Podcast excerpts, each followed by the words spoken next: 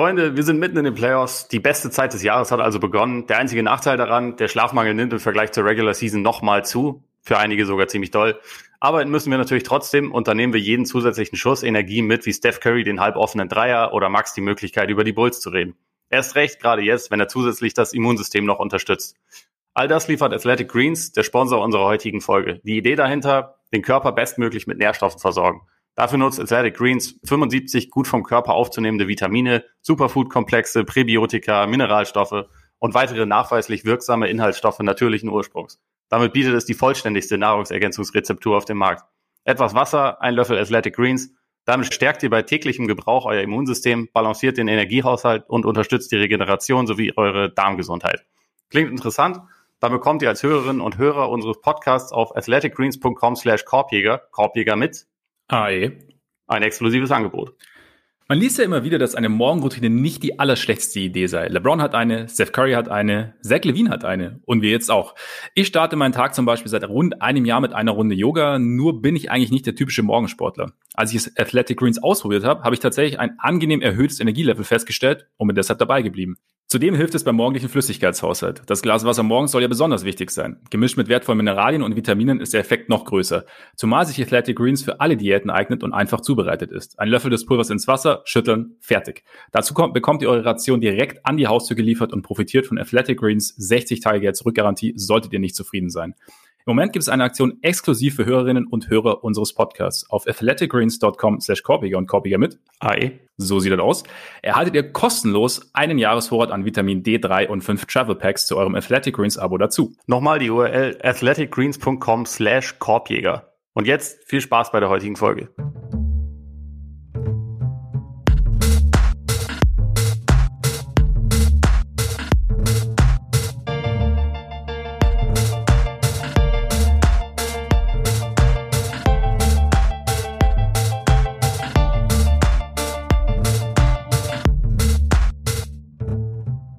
Freunde des gepflegten Körpersports, herzlich willkommen zu einer neuen Ausgabe unseres Korbjäger Podcasts. Schön, dass ihr dabei seid. Wahrscheinlich gibt es keine bessere Zeit, um dabei zu sein, weil irgendwie am Ende gibt's was Schöneres, als wenn die Vorfreude noch übertroffen wird. Also, ich weiß nicht, so fühlt sich's gerade irgendwie an. Also, wir haben das erste Playoff-Wochenende hinter uns und es ist unfassbar viel passiert. Die Clippers und Bucks haben die Fragen, die wir uns vor den Playoffs gestellt haben, eigentlich so ein bisschen beantwortet, auf zwei unterschiedliche Weisen, ne? aber egal. Wir haben wieder Fans, vor allem natürlich im Garten. Äh, Phoenix scheint den Lakers Probleme bereiten zu können. Wir haben Dame versus Jokic. Ähm, die Grizzlies überraschen die Jazz. Es gibt mal wieder einiges zu besprechen und äh, deshalb sitzt er mir wieder gegenüber. Der momentan sicherlich keinesfalls unzufriedene. Ole Freaks. Mein Name ist Max Marbeiter und äh, Ole, wir haben es ja gestern schon mal so ein bisschen besprochen. Es macht wieder richtig Bock, ne?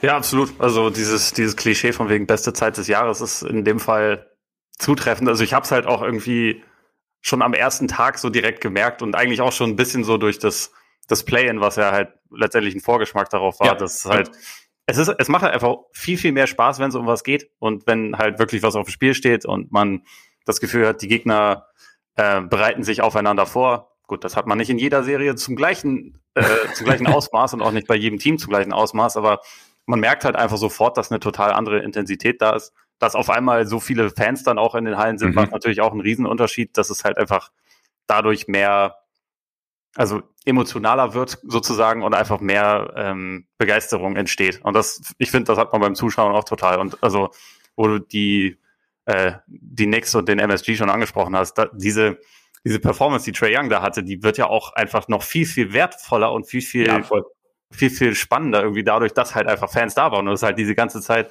diese, diese Provokation sozusagen gab und halt äh, dieses, dieses Hin und Her, was dadurch entsteht, das hat halt einfach total gefehlt und ist jetzt wieder, wieder da. Sehr plötzlich, finde ich. Also ich, ich, es ist immer noch total befremdlich. Ähm, ja. Und es gibt auch immer noch ein paar ganz, ganz komische Sachen, wie im Staples Center zum Beispiel, wo halt diese äh, ein paar echte Menschen zwischen Pappkameraden sitzen. Diese Pappfans, also, ja, ja, ja. Und unter anderem The Goat himself, Dirk Nowitzki, der halt, wie gesagt, da zwischen irgendwelchen, irgendwelchen Papiertigern äh, im Prinzip gesessen hat. Aber äh, Camouflage. Es, es, kommt ja. langsam wieder halt so ein bisschen was zurück und äh, ja, das macht dadurch ja wieder total viel Spaß, auch wenn es auch wenn es natürlich ein Struggle ist, ähm, bei allem bei allem mitzukommen. Aber so ist es halt immer am Anfang der Playoffs, weil es halt einfach sehr viel gleichzeitig ist. und sie teilweise ja auch äh, auch hier komisches Scheduling haben, wie zum Beispiel beide beide LA-Teams gleichzeitig spielen zu lassen. Wer sich das ausgedacht hat, ist, äh, naja, egal. LeBron würde sagen, sofort Feuer. LeBron hätte auf jeden Fall seine Theorie, das stimmt, das stimmt. Nee, aber es stimmt, also es ist echt schwierig zu folgen. Man will ja auch irgendwie folgen, aber ja, irgendwie, es, es gibt ja zum Glück die, die, die Funktion des, des Real Lives und äh, jemand wie ich, der sich deswegen, also im Endeffekt ist ja für mich auch die Regular Season nur eine Vorbereitung auf die Playoffs in Sachen Real Life. Also ich bin dann alter Hase, ne? Von daher ist es überhaupt kein Problem für mich. Natürlich. Aber, also alter Hase irgendwie dann auch Wortwörter. Egal. Aber du, also die Fan, Fangeschichte ist, äh, ist sensationell für dich gerade irgendwie. Also es ist echt so dieser Kontrast, wie du schon gesagt hast, dass halt so plötzlich kommt. Das ist echt wieder, also gerade, also wenn du am Sonntag im Garten angemacht hast oder halt nichts gegen, gegen Hawks und auf einmal halt, ich weiß nicht, also es ist halt, man spricht ja immer so von diesem Mythos Garden und The Mecca und so, aber diese, diese Halle ist halt gefühlt auch einfach nochmal lauter als jede andere. Also es war, glaube ich, sie war auch, glaube ich, voller als jede andere. Ich weiß gar nicht, glaube ich, 15.000 drin oder so. Und aber trotzdem ist halt diese, die Lautstärke, der Pegel im Garten ist halt schon sensationell. Und natürlich, dass, und dass du jetzt dieses Hin und Her zwischen Fans und einem Spieler halt hast, musst du natürlich irgendwie auch in New York irgendwie musste es so passieren. Und also wie es dann gelaufen ist, also für mich als, als, als großen Trey Young-Fan war es auch einfach schön zu sehen. Ist er in deinem ähm, persönlichen äh, Coolness-Ranking denn ein bisschen gestiegen durch diese, durch diese Leistung und vor allem auch die, äh, seinen Spruch dann am Ende noch mit, äh, am Ende war es war es ziemlich leise, ich hätte gerne mehr Fuck you Trey Rufe gehört. Schon Muss irgendwie cool, oder? Im ersten Playoff-Spiel seiner Karriere? Also die Leistung so ist cool, definitiv. Und ich sage ja auch, Trey Young ist objektiv gesehen ein sehr guter Basketballspieler. Ich,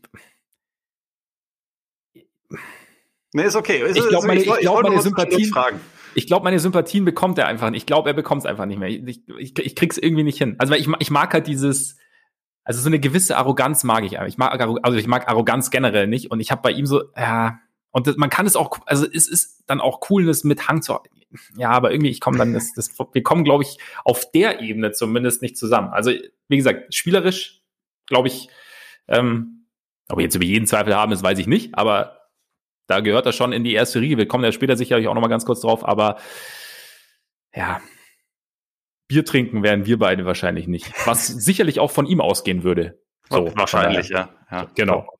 Genau. Auf jeden Fall. Also wir werden die Serie werden wir jetzt heute natürlich jetzt nicht ganz so intensiv besprechen, weil es gibt drei Serien, die uns vor allem interessieren natürlich. Also einerseits, ich habe es ja schon angesprochen, die Clippers, wo es sensationell läuft. Also der, der Weg zur Meisterschaft ist klar. Ich, hab, ich weiß gar nicht, was nicht sogar, was sogar dein äh, Kollege äh, äh, Robert Arndt, der getwittert hat, dass ähm, wer 0-2 hinten liegt, kann keine 3-1-Führung vergeigen. Kann gut sein. Ich habe es nicht gesehen, aber es ist faktisch richtig. Faktisch richtig. Von daher, wir, wir, werden, wir werden sehen, ob alles nur Teil eines größeren Plans ist. Auf jeden Fall äh, die Mavs. Erstmal Heimvorteil geklaut auf äh, fieseste Art und Weise. Beide Spiele in LA gewonnen, trotz dieser unfassbar lauten Pappkameraden. Dann äh, die Bucks, bei denen es genau umgekehrt läuft. 2-0 gegen Heat. Und natürlich Lakers gegen Suns. Wilde Serie bis jetzt. Also wir haben ja die, die Frage der Gesundheit der beiden Lakers-Stars, beziehungsweise der Fitness oder wie es der Spritzigkeit und wie auch immer dann äh, die Chris Paul-Verletzung, Devin Booker mit starkem Debüt, die Andre Ayton. Das sind so die drei Serien, auf die wir uns heute konzentrieren werden. Die anderen kommen so ein bisschen zur Sprache, also werden so ein bisschen den einen oder anderen Gedanken los, werden sicherlich werden auch äh, so unsere Starting Five der besten Debütanten klären. Auch bei mir, Spoiler, Trey Young dabei. Okay. Ja? Immerhin. Naja, immerhin. Und ähm, genau. Davor vielleicht noch ein kleiner Shoutout, oder? Jordan Clarkson, Julius Randale, Award Time. Ja, jetzt können wir noch drei Monate warten, bis sie dafür geehrt werden. Immerhin wissen wir es schon mal. Das ist doch ja. schon mal schön. Das ist sehr schön, das ist sehr schön und ähm, auch verdient irgendwie, oder? Ich meine, wir haben ja unsere Awards vergeben und beide waren bei uns in der Verlosung. Also ähm, Meister Randale ja sowieso auch, glaube ich, bei allen eigentlich so die erste Wahl. Ja. Wir haben ein bisschen enttäuscht, dass Zach Levine nur auf fünf gelandet ist am Ende. Also ich finde, also zumindest mal, also ein Vierter wäre drin gewesen, meiner Meinung nach, aber gut. Ich habe tatsächlich das volle Ranking gar nicht gesehen. Ich habe bisher nur gesehen, dass es äh, das Randal, wer war denn noch in der Top 5? Äh, Christliches Holz. Okay. Mr. Grant. Aha. Und jetzt bin ich gerade selber, weil ich habe das nämlich nur auf Bulls Twitter gesehen und habe dann ganz kurz, habe dann kurz gesucht und jetzt bin ich gerade selber nicht mehr ganz sicher, wer auf, wer da noch äh, ja, sich nee, reingeschlichen hat sozusagen. Okay, ich hab's. Also Michael Porter Jr. ist ja, Dritter geworden. Genau. Ähm, auch fast gleich auch mit Grant für Platz zwei, aber Randale ja. hat 98 von 100 First Place Votes bekommen, also fast, fast einstimmig. Nur Grant hat noch zwei, zwei First Place Votes bekommen. Ja, ja. Von da, ich, ich würde auch sagen, das ist, äh, das ist vertretbar. Beim, beim Six-Man hatten wir, wir haben ja auch beide über, über Clarkson gesprochen und zur, ja. zur Saison Halbzeit wäre er auch mein Pick gewesen. Im Laufe der Saison fand ich dann Ingels stärker. Auch jemand, über den wir nicht so viel gesprochen hatten, war Tim Hardaway, der ja auch mhm. viele Spiele von der Bank gemacht hat, also mehr als ja. die Hälfte und das ist ja das einzige Kriterium. Äh, Gerade gerade jetzt kann man natürlich auch relativ positiv über Tim Hardaway sprechen. aber, Auf jeden äh, Fall. Aber ja, also im Endeffekt äh, traurig bin ich darüber jetzt dann auch nicht, auch wenn also ich finde Clarkson hätte zumindest in die Top 5 gehört. Jetzt hat er es gewonnen. Also ja, läuft. Ist okay. Also ja, Punkte sind halt wichtig, ne? Punkte sind auf jeden Fall wichtig sind auf jeden Fall wichtig und von daher sein Case kann man auf jeden Fall so machen und äh, wie in jedem Jahr gibt es halt einfach mehrere gute Kandidaten und von daher, ich fand es ganz cool, dass sie es so gemacht haben, dass äh, Joe Ingles ihn dann, ihm dann quasi einen Award präsentiert hat und ihn so ein bisschen überrascht hat, also dieses Interview mit Inside the NBA fand ich irgendwie ganz, äh, der, der Romantiker in mir kommt daraus, so, da freue ich mich immer bei solchen Szenen. Das ist schön. Ja, das ist sehr schön. Deswegen Glückwunsch an die beiden Award-Gewinner. Schauen wir mal, wer sonst noch so gewinnt. Und äh, jetzt könnten wir fast starten, wenn da nicht noch der Hinweis auf unsere Patreon-Seite wäre. Denn auf patreon.com slash Korpiger Podcast und Korpiger mit A-E. Vollkommen richtig. Da könnt ihr uns mit monatlichen Beiträgen unterstützen, wenn ihr das wollt. Vielen, vielen Dank an all die es schon tun. Und gleichzeitig gibt es ja mal extra Content. Also ähm, 25 Minutes or Less heißt also unser Standardformat, bei dem wir über Themen aus der vergangenen Nacht sprechen oder aktuelle Themen. Und äh, genau, letzte Woche gab es zum Beispiel eine Play-In-Vorschau. Es gibt immer mal wieder ein Mailbag.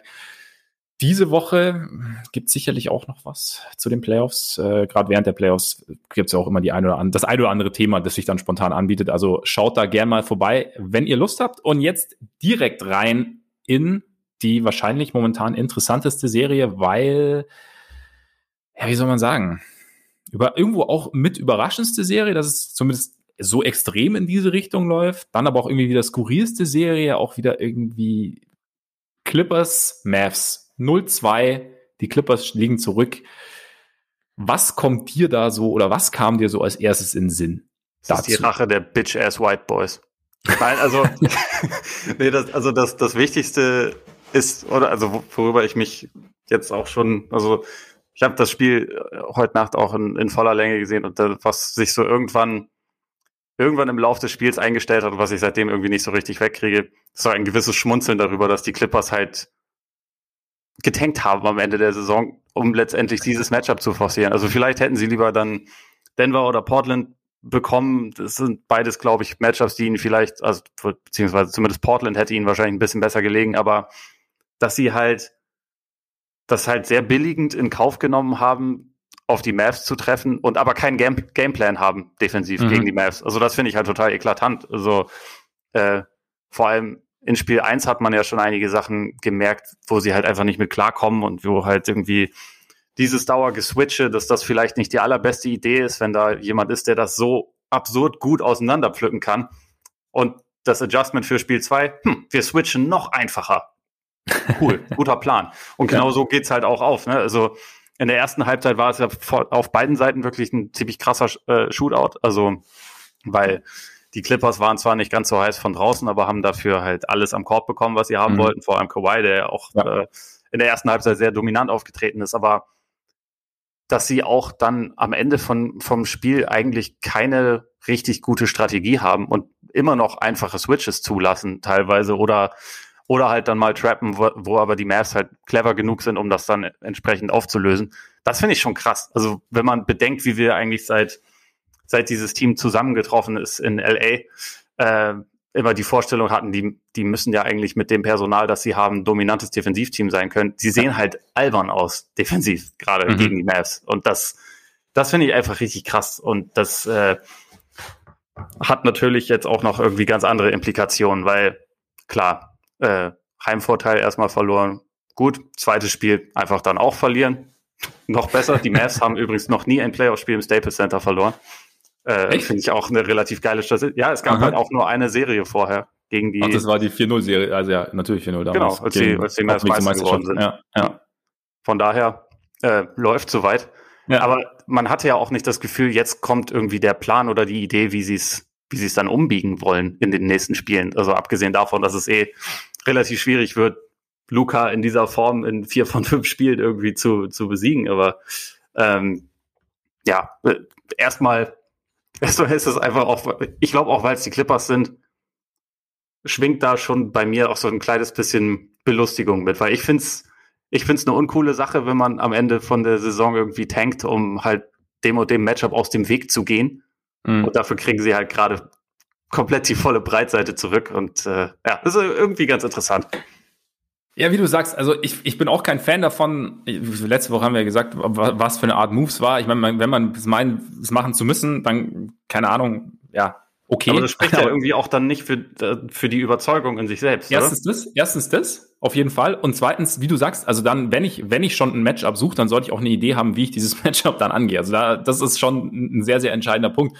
Und ich finde auch, also, also gerade so defensiv, also dass sie am Anfangs einfach gerade, also Nehmen wir mal an, es ist jetzt irgendwie Paul George und Kawhi und, und, und Patrick Beverly involviert und dann wird geswitcht gegen Luca. Okay, jetzt werden wir noch eingehen. Aber dass sie zum Beispiel in Spiel 1 am Anfang halt es permanent irgendwie zugelassen haben, dass halt Subac auf Luca switcht. Ja. Das ist halt einfach, also entweder ich lasse Subac halt nicht spielen, was er dann irgendwie in Spiel 2 war, so hinten raus, glaube ich, so ein bisschen, äh, hat er immer weniger Minuten bekommen, oder ich äh, muss halt zumindest diesen Switch irgendwie zumindest versuchen zu vermeiden, aber das war ja irgendwie relativ problemlos irgendwo möglich. Und da fand ich auch, also defensiv, ich, ich war auch immer verwundert, auch wie du gesagt hast, nach dem Trappen oder mit, mit dem Double Team, also wie, also klar, die Mavs haben es gut gemacht, also teilweise ist den Ball nach innen gespielt und dann wieder nach außen, aber es waren halt zwei Pässe nötig und einmal, und dann hast du irgendwie einen offenen Dreier oder einmal Porzingis, wie einfach unten im Low Post komplett frei ist und einfach den Ball nur noch reindrücken muss. Also, und das sind halt dann schon irgendwie Sachen, bei denen ich mich wundere und es ist halt irgendwie, da sind wir dann vielleicht dann auch wieder so ein bisschen beim letzten Jahr, habe ich mir dann gedacht, also dass diese Clip, sie wirken halt für mich weder offensiv noch defensiv als irgendwie so ein gemein oder ein Konstrukt, das auf einem gemeinsamen Fundament beruht. Also das ist alles so, das ist alles individuell, ja. es ist schon alles irgendwie sehr, sehr cool. Und ähm, du hast eben George und du hast Leonard und du hast äh, ja Marcus Morris auf einer Insel ist irgendwie hat auch seine Qualitäten. Du hast Patrick Beverly, der seine Qualitäten hat, aber es ist halt, ich habe so das Gefühl, es kommt nirgendwo so richtig zusammen. Also es ist eher so ein dieses klassische mal du, mal ich, mal du, mal ich. Und äh, defensiv halt genauso. Es, ist, es geht halt nie als, es bewegt sich nie als gemeinsames, als, als gemeinsames Ganzes irgendwo. Und dadurch haben sie halt auch, ich meine, Dallas, klar, ist auch viel auf Luca zugeschnitten, aber es ist halt trotzdem alles, alles ist halt darauf ausgerichtet. Und wie du sagst, ich meine, auf was ist es denn bei den, bei den Clippers ausgerichtet? Die erste Halbzeit haben sie mitgehalten, weil Kawhi halt wirklich brutal war. Ja. Und ähm, Paul George natürlich dann auch am Anfang relativ aggressiv war, fand ich, da so versucht hat, so noch mal ein bisschen irgendwie ein Statement zu setzen, aber es ist halt irgendwo, ja, ich will es auch nicht zu negativ werden, aber äh, manchmal ist es, man, man wartet so ein bisschen auch drauf, immer, dass, dass genau die Sachen, diese, diese Streaks dann irgendwo, irgendwo zu Ende gehen. Und dann hast du irgendwie nicht so das Ding. Ich habe mich auch, ich wundere mich auch, ja, ja, Beverly ist irgendwo diese unangenehme Defender, aber ich wundere mich dann, habe mich dann auch gewundert, und Rondo hat auch seine Schwächen. zu klein in diesem Matchup. Also ja, also warum, genau, aber ich frage mich dann auch, also mehr Rondo, einfach in der, in der Hoffnung, dass er das Ganze vielleicht ein bisschen mehr zusammenführt, gerade offensiv, ich weiß es nicht. Ja, in dem, in, also in Spiel 2 Rondo mit einem Plus-Minus von plus 13. Ähm, also mit großem Abstand der, der positivste, wobei die Bank allgemein da einigermaßen, einigermaßen gut abgeliefert hat. Was halt, hm. was ich bei dem Spiel jetzt auch relativ krass fand, weil, also das eine Ding war bei den Clippers, dass man immer dachte, okay, die, die ähm, sollten auf einem sehr hohen Level verteidigen können, aber auch der Kader ist ja so tief, die haben ja so viele Möglichkeiten, ne? sie, sie haben auf alles eine Antwort, aber es, es wirkt im Moment irgendwie nicht so. Also ein Ibaka mhm. hat nur sechs Minuten gespielt, was ich ein bisschen schockierend fand, weil ich eigentlich ja. dachte, das sollte irgendwie die, die Lösung auch in engen Spielen sein, wo halt man dann switchen muss, damit man halt nicht ein, nicht ein ähm, Subac da draußen hat, sondern jemanden, der zumindest ansatzweise da mithalten kann. Aber er ist offensichtlich noch nicht wieder bei 100 Prozent, sonst kann ich mir das nicht erklären. Ja. Ein Luke Kennard, für den man vor der Saison getradet hat und der dann 64 Millionen Dollar Vertrag bekommen hat, der spielt gar nicht. Also äh, im ersten Spiel nicht und in diesem Spiel auch wieder nicht. Und es wirkt halt einfach irgendwie im Moment, also wie du schon gesagt hast, so nicht so, als hätten sie so eine klare Linie, auf der dann auch wirklich sich alle bewegen, sondern als wäre das halt immer noch so ein, ja, wir, wir müssen halt mal schauen, dass wir uns irgendwie reinfühlen. Und in dem Spiel konntest du jetzt den, den Stars keinen Vorwurf machen. Also ja. äh, Leonard war vor, vor allem in der ersten Halbzeit super, in der zweiten fand ich, wirkte er ein bisschen müde, aber hat natürlich insgesamt trotzdem super Spiel gemacht mit 41 Punkten. Und auch George hat ja, also er hat den Dreier nicht gut getroffen mit eins von sieben, aber war dafür irgendwie im, im Zwei-Punkte-Bereich eigentlich teilweise Absolut. ziemlich, ziemlich stark. Ne? Also ja. hat 28 ja. gemacht, 12 von 22.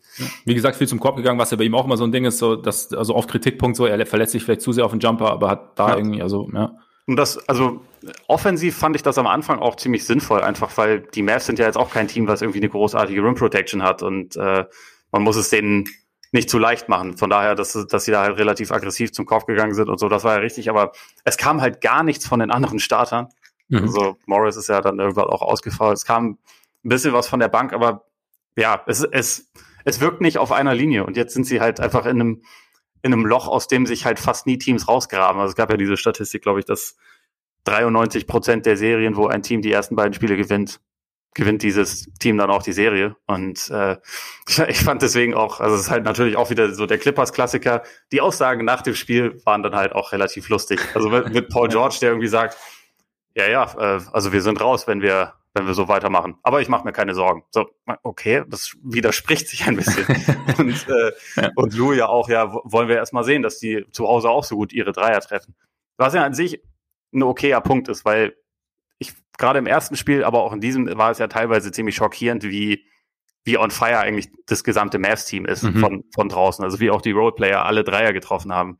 Finney Smith hat im ersten Spiel, glaube ich, vier von fünf zum Beispiel von der Dreierlinie getroffen was er jetzt auch nicht unbedingt jeden, äh, jeden Tag schafft. Und äh, Hardaway jetzt in diesem Spiel zum Beispiel auch 6 von 8. Das ist halt überragend gutes Shooting und sie haben als Team über 50 Prozent getroffen. Natürlich kann man einerseits darauf hoffen, dass das nicht ganz so absurd bleibt, aber es wirkte jetzt nicht so, als wäre das, äh, als wäre das nicht haltbar und gleichzeitig auch, als wäre das die einzige Möglichkeit der Mavs, weil sonst gehen sie halt mehr zum Korb. Also, ja. Oder sie, oder sie fangen an, ihre Freiwürfe zu treffen, weil, also hast du die, die, äh, die Statline von, von den Mavs, was ihre Quoten angeht, gesehen? Ich, ich habe nur Luca im Kopf mit zwei von sieben oder was war es, Freiwürfe? Ich weiß nicht Luca genau. war zwei von sieben, ja. aber auch das Team war 13 von 24. Sie haben äh, ja. äh, 52,9 Prozent von der Dreierlinie getroffen und 54,2 ähm, von der Freiwurflinie und im Zwei-Punkte-Bereich waren sie, glaube ich, über 60 Prozent. Also eigentlich sollte es so, sollte es so nicht aussehen, aber nimmt man natürlich ja. mit. Aber das, ich habe das während der zweiten Halbzeit mehrfach gedacht, so wenn die, wenn die da ein bisschen fokussierter wären, dann wäre das Spiel halt nicht so knapp. Also dann hätten mhm. sie es halt irgendwie auch schon frühzeitig entscheiden können. Aber vielleicht brauchte man ein bisschen Drama. Und man hatte ja mit, mit Richardson dann am Ende den Closer, der seine, seine Freiwürfe tatsächlich sogar trifft. Ausnahmsweise. Ja. Stimmt, da war's dann, darauf haben sie es ankommen lassen. Aber ja, es, es stimmt schon irgendwie. Also ich habe so bei, bei den Mavs, habe auch so gedacht, so jetzt während des Spiels, sie sind, haben halt auch irgendwie gerade so dieses Glück. Also du hast ja die Rollenspiele der, der Clippers angesprochen, bei denen es nicht so läuft. Bei den Mavs sind halt irgendwie so viele oder einige gerade einfach so auf dem Höhepunkt ihres Schaffens. Also auch Jalen Brunson zum Beispiel, Tim Hardaway. Und damit hast du halt diese Unterstützung. Und wir haben ja auch letzte Woche schon spekuliert, dass Luca vielleicht nochmal einen drauflegen kann auf die vergangene Saison oder auf die vergangene Serie quasi letztes Jahr gegen die, gegen die Clippers. Und irgendwie er tut's gerade. Und ich glaube, es ist halt, manchmal denke ich mir auch einfach, vielleicht ist es auch einfach viel simpler, dass es auch einfach wahnsinnig frustrierend ist, gegen einen wie Luca zu spielen. Einfach weil er halt teilweise unfassbar schwere Würfe trifft. Also diese eine Rainbow Fadeaway gegen Kawhi, da weißt du, wo Kawhi eigentlich mega gut verteidigt. Ja, ja, genau. Unfassbar. Da, da musste ich auch ein bisschen lachen, so auf, auf, die Art und Weise, wie ich das sonst eigentlich fast nur bei Steph Curry mache. genau, also und äh, oder halt kurz danach irgendwie noch ein Stepback-Dreier äh, draufgesetzt und äh, vielleicht ist es dann manchmal auch wirklich einfach nur so, ein so, ein so, ein so ein Frustpunkt, weiß ich nicht, aber ich glaube, es, es kommt halt den Mavs gerade schon ganz, ganz, also es kommt ihnen definitiv zugute, eben, dass einige so halt komplett da sind und bei den Clippers andersrum, also ich meine, du hast Morris angesprochen, das sind auch so Fragen, die ich mir stelle, brauchst du Morris Physis jetzt quasi in dieser, in diesem Matchup? Oder hilft dir dann zum Beispiel theoretisch ein, ein Batum vielleicht mehr? Also ich, ich muss sagen, ich habe jetzt hinten raus während der Saison auch nicht, die, nicht wahnsinnig regelmäßig Clippers gesehen. Deswegen weiß ich jetzt nicht, wie, wie die Tendenz jetzt bei Batum so war. Aber ich hatte so bei Batum so das Gefühl, zumindest mal, dass wenn er jetzt drauf war, auch nicht alles perfekt, aber dass er dann zumindest mal so ein bisschen so vielleicht ein bisschen mehr Finesse in dieses Spiel so reingebracht hat. Und ob das dann ob das dann nicht sinnvoller ist, irgendwie da halt, ob du da nicht irgendwie so ein bisschen, bisschen schrauben solltest. Ich weiß es nicht, weil Porzingis Mai, er ist irgendwie für 20 Punkte gut, gell? Das sind immer so ein bisschen so stille 20 Punkte, hat dann irgendwie so einen extrem langen Dreier drin. Und klar ist er irgendwie ein Mismatch, aber tendenziell ist er doch gegen jeden Mismatch. Also er ist doch tendenziell auch gegen, äh, gegen Subac ein Mismatch, also von der Länge her. Und äh, vor allem, weil dieses Mismatch ja eigentlich am, an der Dreierlinie stattfindet und nicht am Korb unten. Das heißt, also, also ich weiß gar nicht, ob du, ob du Porzingis jetzt zwingend Länge gegen, entgegensetzen müsstest. Weißt du, wie ich meine? Ja, also muss meiner Meinung nach nicht sein. Deswegen, also ich meine, teilweise haben sie am Ende dann auch äh, ohne Center und mit mit Batum ja, halt drauf ja. gespielt. Ne? Also ja. sie haben ja im Prinzip die Möglichkeiten, aber ich glaube, was halt da irgendwie ein ganz zentraler Punkt ist, du sagst, du hast am Ende nicht so viel gesehen und kannst deswegen ähm, nicht sicher, was die Tendenzen sind. Ich bin mir auch nicht sicher, ob die Clippers genau wissen, was ihre Tendenzen sind oder was ihr, ihr Go-To-Line-Up quasi sein sollte. Ich, ich habe immer noch, also auch wenn sie jetzt mit den wichtigsten Akteuren ja äh, zwei Saisons haben, habe ich immer noch das Gefühl, dass dieses Team irgendwie in der Findungsphase ist und nicht hundertprozentig weiß, was es kann und was es tun muss. Mhm. Und das ist halt ein Problem. Also auch in dieser Saison gab es halt viele Ausfälle und so, aber irgendwann, irgendwann muss es halt einfach abrufen können und sonst, sonst funktioniert es halt nicht. Und also gerade mit Ibaka, das, ich meine, das haben wir alle letzte Saison, also letzte Offseason gefeiert, dass sie den bekommen haben und gedacht, das kann so das finale Puzzlestück sein. Aber der war lange raus. Er ist wahrscheinlich nicht bei 100 Prozent. Sonst kann ich mir das überhaupt nicht erklären, dass er ja. jetzt sechs Minuten gespielt hat nur. Ähm, aber dann, dann fehlt da halt was. Und wenn dann Morris aus, äh, ausfault, dann hast du halt auch nicht mehr deine, äh, also eigentlich der, dein Backup vom Backup fällt da dann auch weg, sozusagen. Ja. Und ja, dadurch nimmt man sich da Möglichkeiten. Aber klar, also Porzingis ist in dieser Saison zwar besser da drin, seine Größe auch manchmal dann gewinnbringend einzusetzen, auch ein bisschen mehr in Korbnähe, aber eigentlich ist er in erster Linie ein Floorspacer. Deswegen hast du schon recht. Und vor allem, solange Subac drauf ist und dann vielleicht auch noch Beverly, hat halt Luca zwei Leute, die er die ganze Zeit aufessen kann. Also in, in Switches. Vor allem, wenn ja. die Clippers halt wirklich alles switchen, was, was passiert. ja. Und es spielt ihn einfach komplett in die Karten. Und noch ganz kurz wegen dieser, wegen diesem Shooting der Rollenspieler. Die alte Binsenweisheit ist ja, dass die Rollenspieler zu Hause immer viel besser treffen. Und daher bin ich mal gespannt, ob die Mavs in, äh, in Spiel 3 60 Prozent treffen. Wer weiß. Sind, oder einfach nur ihre Freiwürfel. Oder, oder vielleicht die Freiwürfe. Vielleicht ja. bezog sich das darauf. Ja, das, das, das könnte sein. Aber es ist halt, ich weiß nicht, wenn wir es aus Mavs Sicht betrachten, hm, Habe ich mir auch gedacht, also wir haben ja, also kurz vor Ende der Saison, beziehungsweise eigentlich vor Saisonstart war ja so die Idee, okay, wir haben defensiv Probleme, wir hatten eine historisch gute Offense. Ähm, wir können uns eventuell erlauben, einen unserer Floor Spacer ins Seth Curry abzugeben, um mit Josh Richardson mehr Defense zu bekommen. Jetzt haben sie ja quasi gegen Ende der Saison, als dann Tim Hardaway Richardson in der Starting Five ersetzt hat, und klar, ich meine, also auch wenn ich jetzt bei den Clippers rede, sollte nicht Betum starten oder nicht Rondo starten oder mehr. Also, ne, das ist ja fluide während des Spiels. Aber zumindest mal so die, das, das Grundsetup, habe ich mir dann gedacht, ob sie das Grundsetup mit Hardaway, der ja offensiv, also, tenden, also tendenziell mehr, mehr Offense ist, ob sie das Grundsetup nicht wieder so ein bisschen Richtung letzte Saison gedreht haben. Natürlich nicht derselbe Spielertyp, natürlich äh, andere Stärken, aber wieder mehr gesagt haben, okay, die Offense ist halt nun mal unsere ganz klare Stärke. Und dass ihnen das vielleicht auch so ein bisschen, also einfach nur so vom, vom, von der Grundidee her so ein bisschen zu, zu, zugute kommt. Ich weiß nicht. Ja, es wirkt ein bisschen so, als wären sie dadurch besser in der Lage, irgendwie ihre, ihre Waffen, die sie haben, alle einzusetzen. Also vor allem jetzt in, in so einer Zeit, wo Hardaway einfach auch den, den besten Stretch seiner Karriere hat. Ja. Also ich glaube, das ist ja Hilft keine. Natürlich auch. ja, genau. Und also ja. er, er ist nicht der beste Verteidiger. Also ich glaube, Richardson ist da so im direkten Vergleich schon besser, aber er hat sich, finde ich, auch gemacht. Also er, er ist, er ist bemüht und sie sie spielen halt gefühlt ein bisschen mehr auf einer Linie, als die Clippers das ja. tun. Und auch wenn sie kein, kein tolles Defensivteam sind und auch wenn sie ja in diesem Spiel jetzt auch nicht zwingend in der Lage waren, die Clippers irgendwie kalt zu stellen, das kann man ja nicht sagen. So, die Clippers haben ja offensiv auch viel bekommen, aber ähm, es scheint halt irgendwie gerade eine ganz gute Balance zu haben. Was ich ja. aber auch noch loswerden musste, Doncic ist schon echt krass. Also ich habe ja. tatsächlich nie gedacht, dass ich mal so eine so eine Serie sehe, wo ich das Gefühl habe, Kawhi ist mit jemandem körperlich total überfordert. Und das, also letztes Jahr hat Luca ja schon echt krass viel ähm, angestellt in diesem, in diesem direkten Duell, aber es wirkt jetzt halt einfach noch so viel eklatanter, dass er der beste Spieler dieser Serie ist. Und das hatte ich so eindeutig einfach nicht erwartet. Also ich meine, letztes Jahr war das ja auch, er hat dieses eine Spiel mit dem Game Winner entschieden, er hat mehrere Triple Doubles gehabt, hat, glaube ich, 42 und zwei Spiele über, über 30 Punkte gehabt und der individuell absolut dominiert, aber Kawhi halt in viel, vielen Phasen auch und die Clippers haben es dann letztendlich gewonnen. Und ich, also aktuell wirkt es einfach so, als wäre Doncic da nochmal noch mal eine Spur drüber, sozusagen. Und ich, ich finde es halt so krass, dass er jemanden wie Kawhi, der ja dafür berühmt ist, dass er unfassbar kräftig ist, dass er so jemanden ja. einfach wegschieben kann. Das, das, also wie gesagt, hätte ich nicht erwartet, dass ich sowas mal sehe. Jetzt mal ganz ab von den, von allen anderen Matchups in dieser Serie. Ähm, auch allen potenziellen Verteidigern für, für Doncic. Meine Erwartung war irgendwie immer, wenn es ganz, ganz dringend sein muss, dann haben die Clippers ja immer noch diese Waffe, diesen einen der besten Verteidiger ever, den sie, den sie da auf Doncic stellen können und der ihn zumindest halt mal extrem arbeiten lassen kann. Und es, es macht irgendwie gerade keinen großen Unterschied. Und das, also vielleicht auch, weil sie halt zu leicht switchen ähm, und nicht sagen, Kawhi, du bleibst jetzt die ganze Zeit da dran und das Einzige, was wir machen, ist halt, ist halt mal doppeln, aber ansonsten musst du das halt irgendwie übernehmen und switchen tun wir nicht. Aber so wie es momentan ist, ist es einfach, der Typ dominiert es halt einfach.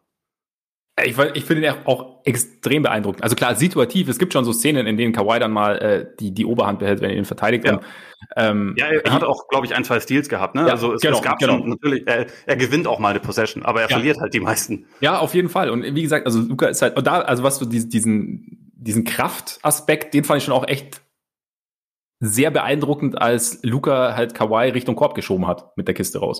Oder wenn Ja. Luca halt, also und ich meine, wie oft hört man von Spielern, dass sie irgendwie beim Rebound äh, gegen Kawhi laufen und halt irgendwie denken, sie laufen gegen eine Mauer und Kawhi sieht man es an und Luca halt irgendwie nicht. das ist irgendwie auch Ja. so das Ding, ne? Und dann, ja, wobei ich halt sagen, wobei ich mir denke, aber ist ist Luca wirklich so weit über Kawhi oder ist es dann halt natürlich auch so weit des Spiels? Ich meine, wenn nehmen wir mal an, die Clippers kriegen es irgendwie gebacken, dieses Spiel zu gewinnen, dann hat halt, dann sieht Kawhis Leistung halt, glänzt Kawhis Leistung auch noch mal ein bisschen heller. Ne? Also, meine, das ist so, Klar. also er hat halt hinten dann eben diese Aufgabe Luca. Nicht immer, wie du sagst, ich meine, sie switchen ja auch viel, aber vorne, ich meine, die erste Halbzeit von Kawhi vorne war halt brutal. Also, das war Ja. halt, da hat er auch Die- gemacht, die was er wollte. Und gut. ich sehe Luca übrigens auch den, also natürlich den besten Spieler der Serie und ich finde auch, also es macht halt auch einfach extrem Spaß, weil er halt einfach so diese Finesse hat und halt auch so diesen, er spielt halt auch einfach so ein bisschen mit dem Augenzwinkern eigentlich und das finde ich jetzt halt gerade irgendwie gegen diese Schreihälse der Clippers finde ich das halt, das, das, das gibt dem Ganzen noch mal eine andere Note für mich irgendwie, also so dieses, so die Art und Weise, wie Luca halt spielt und halt gegen Beverly. Ich meine, Beverly, klar, kann physisch nicht mithalten. Die, ich hatte, es gibt dann so zwei, drei Possessions, wo, wo man dann, wo ich dann so den Eindruck habe, dass ihm diese, diese Hektik, dass er ihm da auch so ein bisschen kurz ein bisschen auf die Nerven gehen kann, aber Luca schüttelt es dann irgendwie halt doch wieder ab, dann so auf, auf lange Sicht und hat dann halt, äh, haut dann halt so ein Spiel raus wie jetzt. Also ja, keine Ahnung. Frage wäre jetzt halt, hast du, hast du tatsächlich irgendwo Hoffnung für die Clippers? Es fällt mir ein bisschen schwer. Also ich, ich würde zwar schon auch sagen, beide Spiele hätten irgendwie wahrscheinlich auch in eine andere Richtung gehen können, die man jetzt bisher gesehen hat, aber klingt äh, einleuchtend, aber sind sie halt nicht. Sind ja, genau. die Clippers sind nicht das Team, bei dem ich denke, also wo, wo mir als erstes so einfallen würde, die zeigen jetzt ihr Herz, die, die, die rufen jetzt alles ab und äh, hauen alles raus, wie man, im- wie man in, in Fußballersprache immer sagt und, äh, und drehen diese Serie noch. Also ich, ich weiß nicht, ob ich jetzt auf einen Sweep tippen würde, aber ich sehe, ich sehe momentan nicht so richtig, was die Clippers machen, um aus diesem Loch halt wieder rauszukommen. Also weil halt, es gab kein richtig, richtig äh, sinnvolles Adjustment zwischen Spiel 1 und 2. Und das ist, das darf ja eigentlich nicht passieren. Und du darfst eigentlich nicht da zwei, zwei Spiele so abgeben, wenn das erste ja schon ein bisschen vielleicht kalt erwischt ist oder so, wenn, Mhm. also wenn man das so ausdrücken will. Ähm, das darf dir dann ja nicht eigentlich sofort im nächsten Spiel nochmal passieren. Und deswegen, äh, ich, ich sehe schon, dass sie halt Spiele gewinnen können und ich würde sie jetzt auch noch nicht endgültig abschreiben oder so, aber ich glaube, dieser, dieser Tipp von mir auch, dass sie die Serie gewinnen würden, da, da gehe ich jetzt momentan nicht mehr unbedingt mit. Also auch, auch wenn ich, ich, ich sehe die Teams qualitativ absolut nicht so weit auseinander, dass es ein Sweep sein sollte. Also in beide Richtungen nicht. Aber es, es kann sich halt auch manchmal so ein bisschen verselbstständigen. Ne? Und also wenn man halt Ja. sieht, wie das Shooting der Mavs bisher war, natürlich kann das auch noch zwei Spiele anhalten und dann können sie die Serie auch sweepen. Also es ist durchaus möglich. Ich meine, ich, manchmal denke ich mir, weil du auch gesagt hast, kein Adjustment vor Spiel 2, ist vielleicht bei gewissen Teams auch so, so, so ein bisschen der Fluch der Favoritenrolle oder des eigenen, der eigenen individuellen Klasse quasi, weil du dir denkst, okay, Spiel 1, ja, das und das lief irgendwie nicht, aber eigentlich, eigentlich sind wir doch besser. Also eigentlich müssen wir doch, Ja. also wir, wir ziehen unser Ding weiterhin durch und das, das, wir müssen unser Ding durchziehen. Wie gesagt, da sind wir bei den Clippers wieder bei der Frage, was jetzt genau ihr Ding ist. Wir, wir sind doch ja, besser. Genau. Wir, ja, genau. wir Wir das schon irgendwie hin. Irgendwann, es kann, also spätestens nach der achten Niederlage in Folge muss irgendwann so, ne? Übrigens, ich habe dir noch gar nicht mein Beileid ausgedrückt zu dem Ist okay. Abstieg. Es tut mir total leid eigentlich. Ist okay, also irgendwie, ja. Egal, reden wir nicht drüber. Okay, okay, gut, zurück, zurück zu den Clippers. Ja, ich- habe schon, ich, ich denke mir schon, dass sie ja theoretisch Möglichkeiten hätten, zumindest vom, vom, von ihrem Spieler-Setup her so ein bisschen, ein bisschen zu drehen. Auch wie du sagst, halt ein bisschen weniger zu switchen, ein bisschen weniger auf, auf Physis vielleicht einfach zu gehen. Und dann, ja, dann, ob wenn die Mavs natürlich so weitertreffen, wird schwierig. Übrigens da auch, äh, wen wir natürlich bis jetzt eigentlich total übergangen haben, Maxi Kleber. Absolut Äh, überragendes erstes Viertel. Ja, also wirklich. Äh, Und nicht, nicht buried oder tot oder so, nachdem Kawhi im ersten Spiel über ihn gedankt hat und er danach von nicht nur Kawhi, sondern auch noch zwei anderen Jockeln angeschrien wurde. Starke Szene, starke Szene. Bei Kawhi haben wir, wir haben gestern ja schon mal ganz kurz so geredet. Bei Kawhi fand ich, weil Kawhi war halt ganz kurz, dieser Dank war halt einfach auch krass. Ja, Ja, voll. Und dass Und Kawhi, so Kawhi- reagiert, hundertprozentig Ja. fein und vor allem bei ihm kann es sein, dass er einfach nur gegähnt hat. Wir wissen das bei ihm nicht. so ist es, so ist es. Wobei genau. Kawhi auch übrigens, wenn er gefault wird, die, er macht die besten Geräusche. Jedes Mal, wenn er das, den Eindruck hat, er wird gefault. Alle anderen schreien immer and one. Er, ich ich Ja. feiere das total. Ja, Kawhi, Kawhi super. Ja, die anderen beiden gut. Wenn wir, wenn wir jetzt ihn, wenn wir quasi die positive Sicht oder nicht die positive, die wohlwollende Sichtweise wählen wollen, dann war es halt einfach eine kurze Emotion, die raus musste. Ja. Okay. Er schien einfach Emotionen, wie Marc von Bommel immer gesagt hat. So, so ist es, so ist es. Und ja, trotzdem, Maxi Kleber, äh, erstes Mal natürlich Props, dass er da hochgegangen ist. Äh, ich hatte den Ausdruck Business Decision kann ich nicht mehr hören, weil eigentlich, eigentlich soll es genau, eigentlich soll es genau das Gegenteil sein. Eigentlich soll, wenn, wenn, Ja. wenn du da nicht hingehst, dann sag ich dir, okay, den Deal schließen wir nicht ab, mein Freund, weil es ist dein, also ja, eigentlich deine Aufgabe so ungefähr zu verteidigen. Okay. Darum aber so, war ich genau, immer so ein großer Fan von Aaron Baines. Mittlerweile macht er auch mehr, mehr Business Decisions, Ja. Weil er auch nicht mehr so gut hochkommt. Aber ja, als er noch bei den Celtics war, hat er sehr häufig sich geopfert. Und natürlich, dann kriegst du auch mal einen drauf. Ja. Das ist ja irgendwie auch logisch. Du landest da mal auch auf dem Poster, aber du verhinderst ja auch viel. Und das ist ja deine Aufgabe als Verteidiger. So. so ist das. So ist das.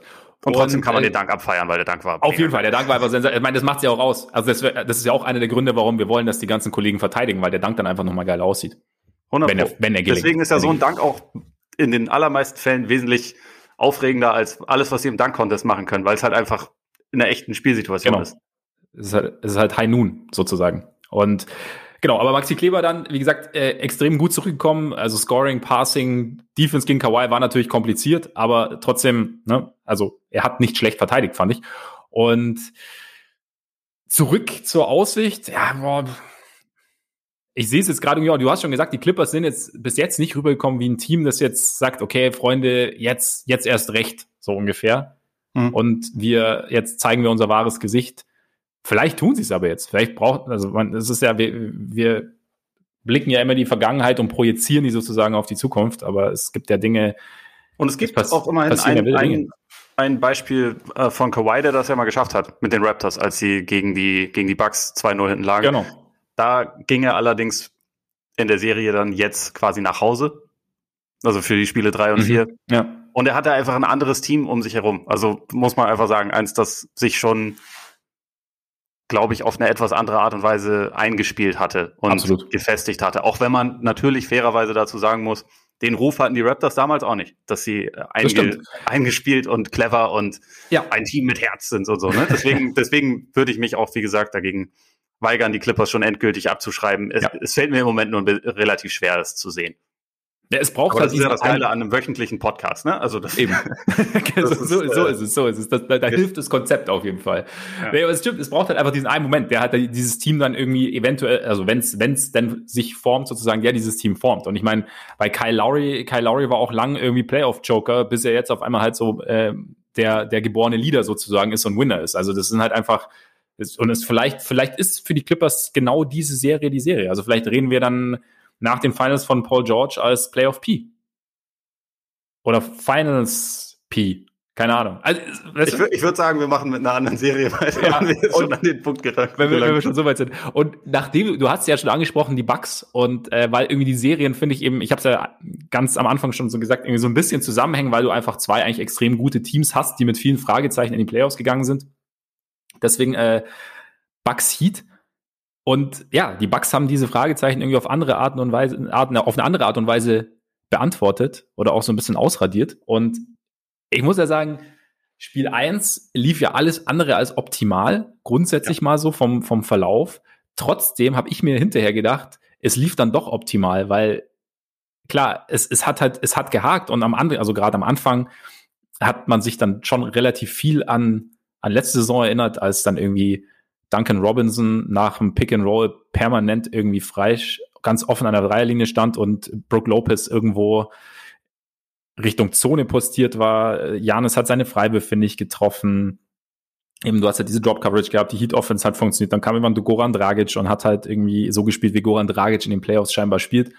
Ja. Und äh, es hat irgendwie bei den Bucks hat's halt hat's gehakt und trotzdem und es ging dann dann macht Jimmy Butler noch den Buzzerbeater sozusagen zur Verlängerung und aber am Ende trotz all dieser Hügel und trotz all dieser Probleme gewinnen sie halt das Spiel mit einem unfassbaren Wurf eigentlich von Chris Middleton, der ja eigentlich also als er ihn losgeworden ist, habe ich auch so gedacht so, oh, Tendenz eher nicht.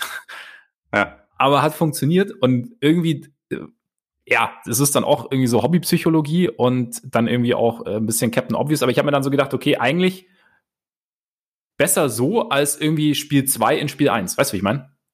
Ja, ich, also so, da, der denke, kann ich was abgewinnen, so im Sinne von, es musste einmal ein Gewürge sein, damit man ja. halt irgendwie auch äh, registriert, okay, wir können auch gegen dieses, gegen dieses vermeintliche Schreckgespenst aus dem letzten Jahr, können wir halt am Ende ein enges Spiel gewinnen. Ja.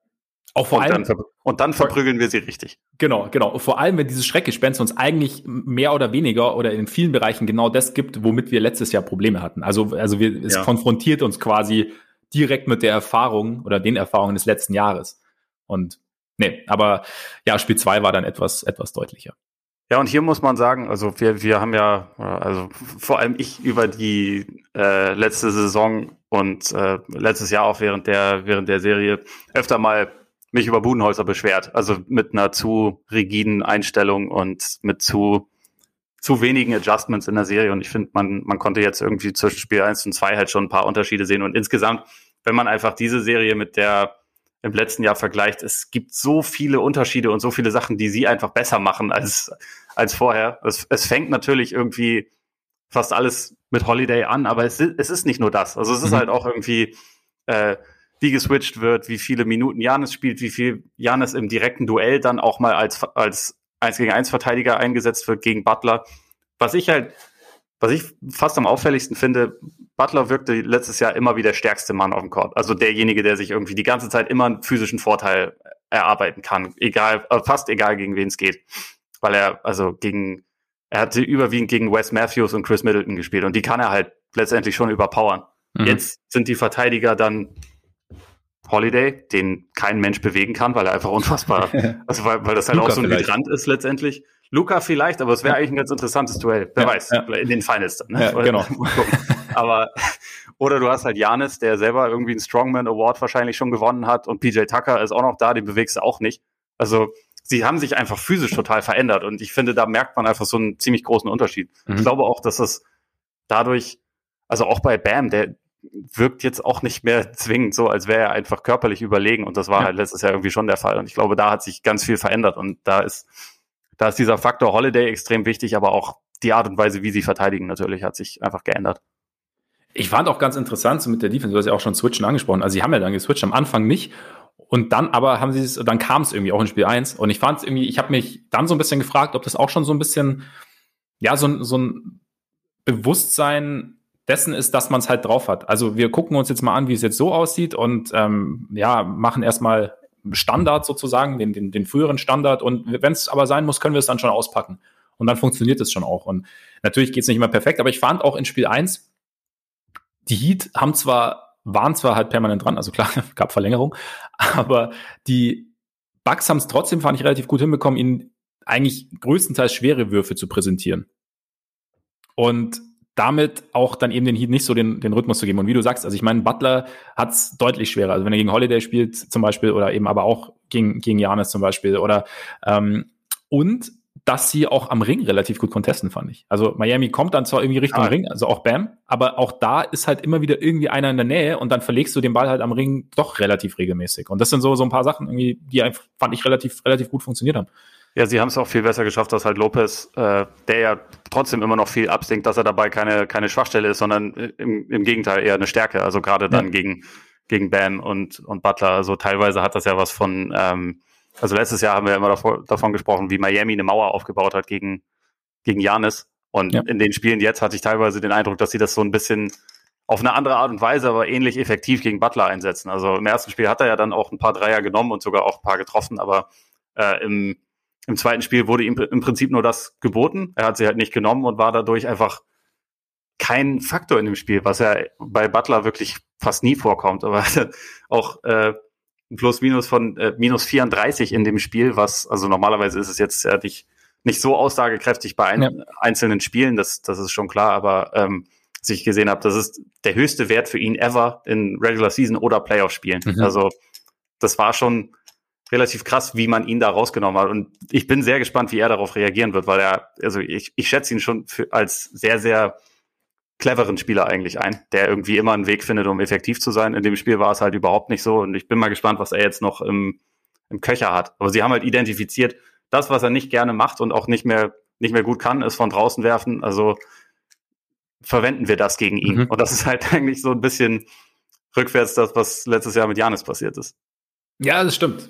Und umgekehrt, Janis, also ich meine, ich finde, allgemein die Bugs wirken einfach so ein bisschen gesetzt. Also wenn Janis dann in die Mauer rennt, dann gibt's halt irgendwie mal den, den Kickout-Pass oder äh, es, es wartet dann einer in diesem berühmten Dunker-Spot, der ja irgendwie bei den Bugs eigentlich die ganze Saison irgendwie schon Thema war. Und natürlich ist das alles nicht perfekt. Und Janis hat ja auch im ersten Spiel tatsächlich irgendwie Probleme mit seinem Wurf und es war alles so ein bisschen und, und auch mit Finishing am Ring und so. Und aber trotzdem, ja, irgendwie die Bugs strahlen mehr Ruhe aus. Und dann bin ich dann irgendwie schon auch wieder bei Holiday, Einfach weil ich schon finde, dass er einfach genau dieses, es, er wirkt einfach so viel mehr als sei, als, als hätte er alles unter Kontrolle, als jetzt Bledsoe zum Beispiel. Und es ist jetzt kein, äh, kein Punch gegen Bledsoe, sondern einfach nur, also Holiday strahlt halt eine andere Ruhe aus und eine andere Gewissheit, dass das, was er macht, dass er schon weiß, was er tut und dass er auch mit gewissen Situationen halt zurechtkommt. Und sowas kann ja auch äh, sich, sich positiv aufs Team auswirken. Und ich habe auch den Eindruck, dass es sich positiv aus, aufs Team auswirkt. Und ja. du hattest eben auch in Spiel 1, fand ich eine Phase, in der es halt eben nicht so lief und hat Holiday aber für ein paar Possessions die Offense übernommen und hat dann entweder selber gescored oder halt irgendwie einen, klug, einen klugen Pass gespielt. Und da glaube ich, das ist, das ist schon einfach ein Riesenunterschied. Und gerade auch wenn du dir dieses Star-Trio irgendwie anschaust, oder wenn ich mir dieses Star-Trio so angeschaut habe, ich finde es halt irgendwie ganz cool, weil es irgendwie für sich genommen ist jetzt keiner perfekt, aber sie, sie decken halt einfach saumäßig viele Dimensionen ab. Also Holiday ja. natürlich, der, der Defender, einer, der auch so ein bisschen, eigentlich ein Guard, der, der ein bisschen in den Post gehen kann, der ein bisschen Playmaking übernehmen kann. Dann Middleton, der Scorer, der vielleicht nicht der dynamischste ist, aber halt einfach, wenn er, wenn er abdrückt, halt viele Möglichkeiten hat. Und dann halt Janis, Janis halt, ne? Ja. und das finde ich, und das finde ich eigentlich relativ spannend, weil du damit, weil das jetzt halt einfach mehr, mehr Sinn ergibt als vergangenes Jahr durch Holiday und du damit halt, glaube ich, auch den Gegner einfach mit deutlich, mit einer größeren Problembandbreite präsentierst. Ja, ich glaube, gerade bei einem, bei einem Team wie Miami, wo halt eigentlich zu fast jedem Zeitpunkt ein paar oder mindestens ein Verteidiger mit drauf ist, der nicht besonders gut ist. Also jemand, den ja. man, den man attackieren kann. Und da ist halt so eine zusätzliche Waffe wie Holiday, der aus dem Pick and Roll was machen kann, der, der werfen kann und der, wie du schon gesagt hast, in Post gehen kann. Er kann jeden Guard der Heat, jetzt abgesehen von Butler, wenn man den als Guard definiert, ich würde ihn eher als Forward definieren, aber wenn er, den kann er nicht irgendwie im Post die ganze Zeit überpowern, aber wenn da Kendrick Nunn steht oder Goran Dragic oder Tyler Hero oder, oder Robinson, die haben ja alle quasi, also körperlich kaum eine Chance gegen ihn. Und das ist halt einfach so eine zusätzliche Waffe und jemand, wo du halt auch wirklich noch für planen musst. Und mhm. das, das war halt Bledsoe einfach nicht. Also da, ich glaube, da, das ist schon auch fair, das zu sagen, dass das einfach ein sehr, sehr großer Unterschied ist, weil Holiday ein wesentlich variablerer und gefährlicher Offensiv, äh, Offensivspieler ist, auch wenn er jetzt nicht, also nie in seiner Karriere der Wunderscorer war. Er muss nee, ja auch in dieser Serie nicht der Wunderscorer sein. Er muss einfach eine gute dritte Option sein und halt auch eine, eine Option sein, die sich, die für sich und andere Punkte erarbeiten kann, auch mal in einer schwierigen Situation. Und das, das kann er und das macht einen riesengroßen Unterschied, gerade gegen ein Team, was halt eigentlich zwei exzellente Verteidiger hat, Butler und Adebayo und sonst halt geht so. Ne? Also ja. Ariza war mal ein super Verteidiger. Ariza ist jetzt ziemlich alt. Das ist auch ein ziemlich großer Unterschied, ob du ihn gegen ähm, gegen Janis dann stellst oder wie letztes Jahr Jay Crowder, der einfach auch körperlich bisschen bisschen anders dagegenhalten mhm. kann. Ja. Und wie gesagt, Robinson, Hero, äh, Dragic, Nunn, das sind alles keine keine super Verteidiger und da hast du halt dann einfach viel viel also im Prinzip viel mehr Bedarf, Leute zu verstecken äh, und hast aber nicht wirklich die Möglichkeiten, das, das auszugleichen. Und gleichzeitig, wenn du dann mehr einen alten Igudala, den du natürlich auch noch hast und der natürlich verteidigen kann, der nimmt dir aber dann offensiv wieder ein bisschen was, was dir eigentlich das Shooting von Robinson oder oder von oder die die Pick and Roll Creation von von Dragic zum Beispiel geben soll. Also mhm. es ist dadurch einfach die Bucks sind jetzt viel besser in der Lage, die Schwachstellen in Miamis Kader, die auch ein bisschen größer sind als letztes Jahr, zu entblößen. Das ist, glaube ich, also einer der größten ja. Unterschiede. Und sie haben das auch realisiert. Das ist ja, genau, das war vielleicht ja. der größte Unterschied zwischen Spiel ja. 1 und Spiel 2, dass halt dieser, dieses Erkennen da war von, ja, eigentlich, eigentlich haben wir doch hier alle Vorteile. Und sie hatten letztes Jahr schon ein bisschen mehr Talent, glaube ich, aber jetzt haben sie halt, ist das einfach noch ein bisschen deutlicher geworden und sie haben verstanden, wie sie das auch äh, zur Geltung bringen können. Ja, und in Spiel 2 ist natürlich der Dreier auch sensationell gefallen am Anfang. Ja, also auch gerade, äh, gerade im ersten Viertel. Und ja, insgesamt genau. 22 Dreier, das ist natürlich ja, schon nicht ganz schlecht. Ja. Bryn Forbes konnte, glaube ich, gar nicht daneben werfen. Ja. Auch so ein, auch so ein Typ, ne? Da haben wir auch mal gedacht, ja, irgendwie eher so ein bisschen klein, klar, Shooter und so, aber eigentlich, ja, so, so der, der Minusverteidiger ist er dank seines, also da, dadurch, dass er mit relativ viel Einsatz verteidigt, ist er jetzt nicht. Also klar, die, die Länge kann nicht ganz wettmachen, aber er ist bemüht. Aber ich meine, solange vorne alles trifft, äh, genau. nimmt man das auch in Kauf, dass er halt für eine Zeit lang nicht der beste Verteidiger ist. Ich meine, das ist ja mit, mit Duncan Robinson auf der Gegenseite auch so. So den, den natürlich muss man den spielen lassen, weil er halt ja. einfach ein überragender Schütze ist und ja. halt dir offensiv sehr, sehr viel reinholt. Aber wenn ich, Forbes ist, glaube ich, so ein Typ, wenn der halt keinen heißen Tag hat, dann nimmst du ihn halt schnell runter und das ist dann auch ja, okay. Ja, also auf jeden Fall. dann aber also wenn er so, wenn es so läuft wie in dem Spiel, dann klar, dann hat er seine, seine Minuten auf jeden Fall verdient.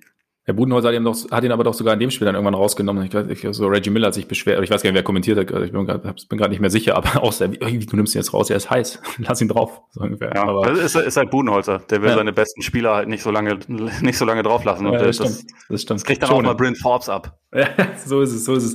Äh, was machst du denn aus Bam bis jetzt?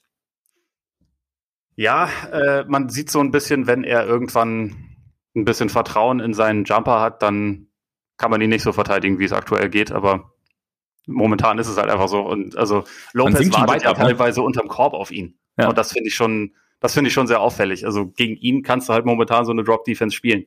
Und ähm, ja, das, ich glaube, er hat eigentlich schon die, die Tools und auch die Wurfbewegung, um in ein, zwei Jahren das halt einfach permanent zu bestrafen, indem wir zumindest aus der Mitteldistanz dann mit Vertrauen abschließt, aber momentan ist das nicht so und dann es, es fällt ihm dadurch aktuell echt deutlich schwerer, effektiv zu sein, wobei ich das schon auch ein bisschen überraschend finde, dass es so eklatant ist. Aber äh, wie gesagt, also es hat wahrscheinlich auch damit zu tun, dass halt vom Rest des Teams jetzt auch nicht diese, dieser Rhythmus da ist, wie man es letztes Jahr hatte. Ja, ich meine, du hast halt, also wir haben ja letztes Jahr von dieser Dynamik auch gesprochen, die sich halt ins Positive gedreht hat im Laufe der Playoffs in der Bubble. Und das hast du jetzt halt nicht, aber ich muss auch sagen, ich war echt auch überrascht, bis ich, als ich dann irgendwann, also man checkt ja auch nicht alles sofort, ne, wenn man guckt, als ich irgendwann ja. irgendwie festgestellt habe, okay, sie sinken irgendwie krass ab gegen Bam und dann dachte ich mir, Moment, Moment, aber eigentlich, also der, er, er kann, der Wurf ist doch gar nicht so unmöglich eigentlich für ihn, ne? Also, aber irgendwie, ja, er scheint das Vertrauen momentan nicht zu haben und es scheint halt eben gerade eben nicht diese Dynamik zu geben, die ihn irgendwie letztes Jahr, das ganze Team halt letztes Jahr getragen hat und dann, klar, es reicht dann aber auch ein Spiel. Wer weiß, was jetzt im Spiel drei ist. Also wenn, wenn der dann wenn er dann mal seinen Rhythmus findet, also wir, haben, wir kommen gleich noch auf Anthony Davis, bei dem liest er auch deutlich besser in Spiel 2 als in Spiel 1.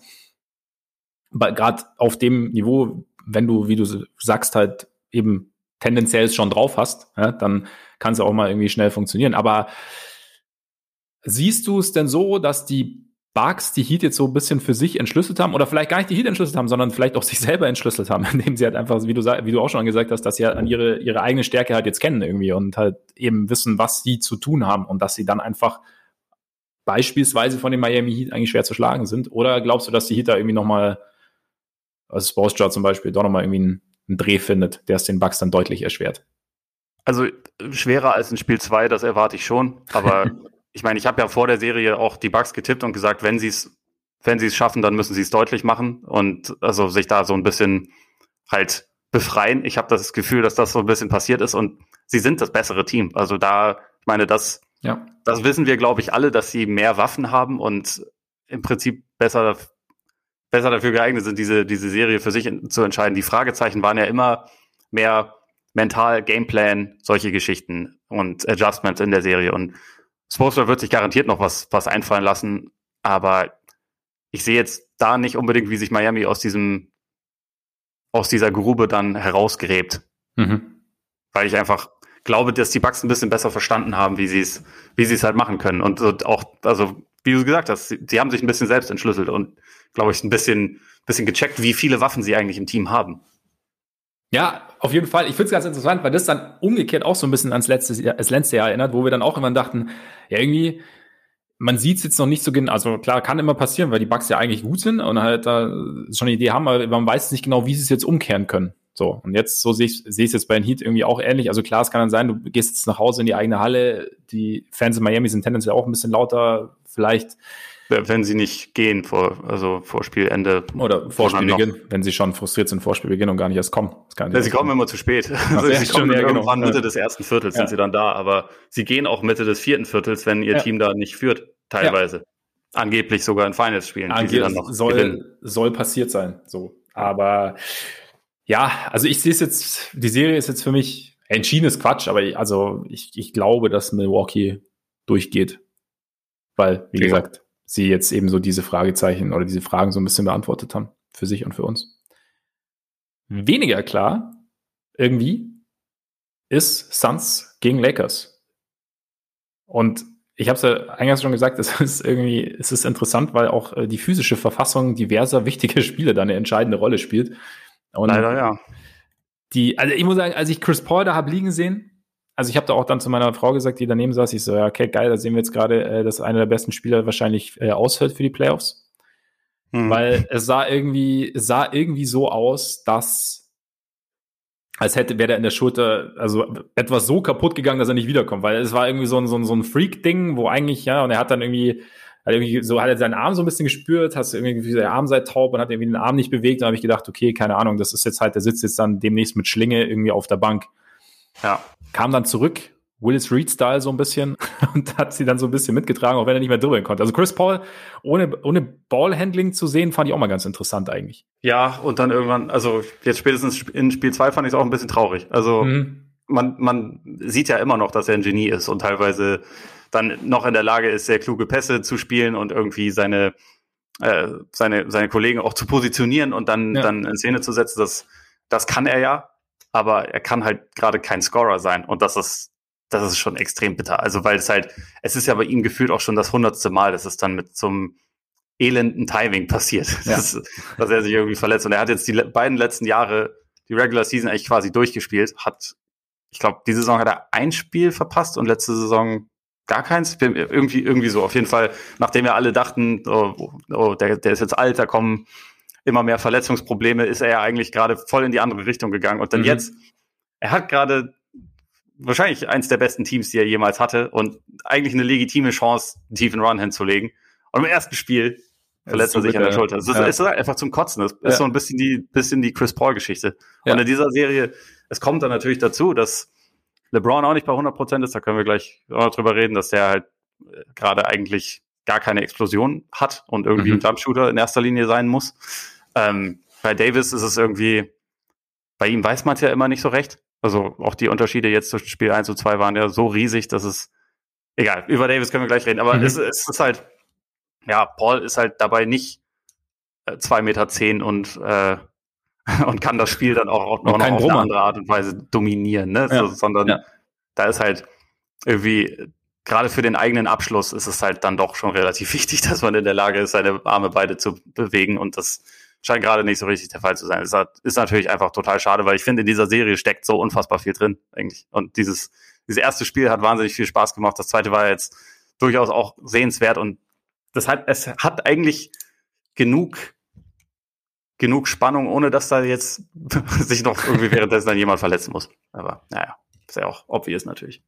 Ja, es hätte, aber es hätte wirklich nicht passieren müssen. Also äh, krass fand ich ja, wie gesagt, also dass die Suns sich dann halt trotzdem irgendwie haben tragen lassen in Spiel 1 und ähm, es ist natürlich, es ist mega bitter bei Paul. Also gerade auch, weil halt für ihn, ja, für sein Scoring einfach dieser, dieser Move zu seiner Position hin oder zu seinen Spots hin und dann halt der, dieser Midrange-Jumper einfach so wichtig ist und weil es halt einfach auch so tödlich ist fürs ja. gegnerische Team. Und ich finde, in Spiel 2 hat man es auch immer wieder gesehen, dass er, dass er dann da teilweise jetzt schon hinkommt, aber halt dann leider nicht werfen kann.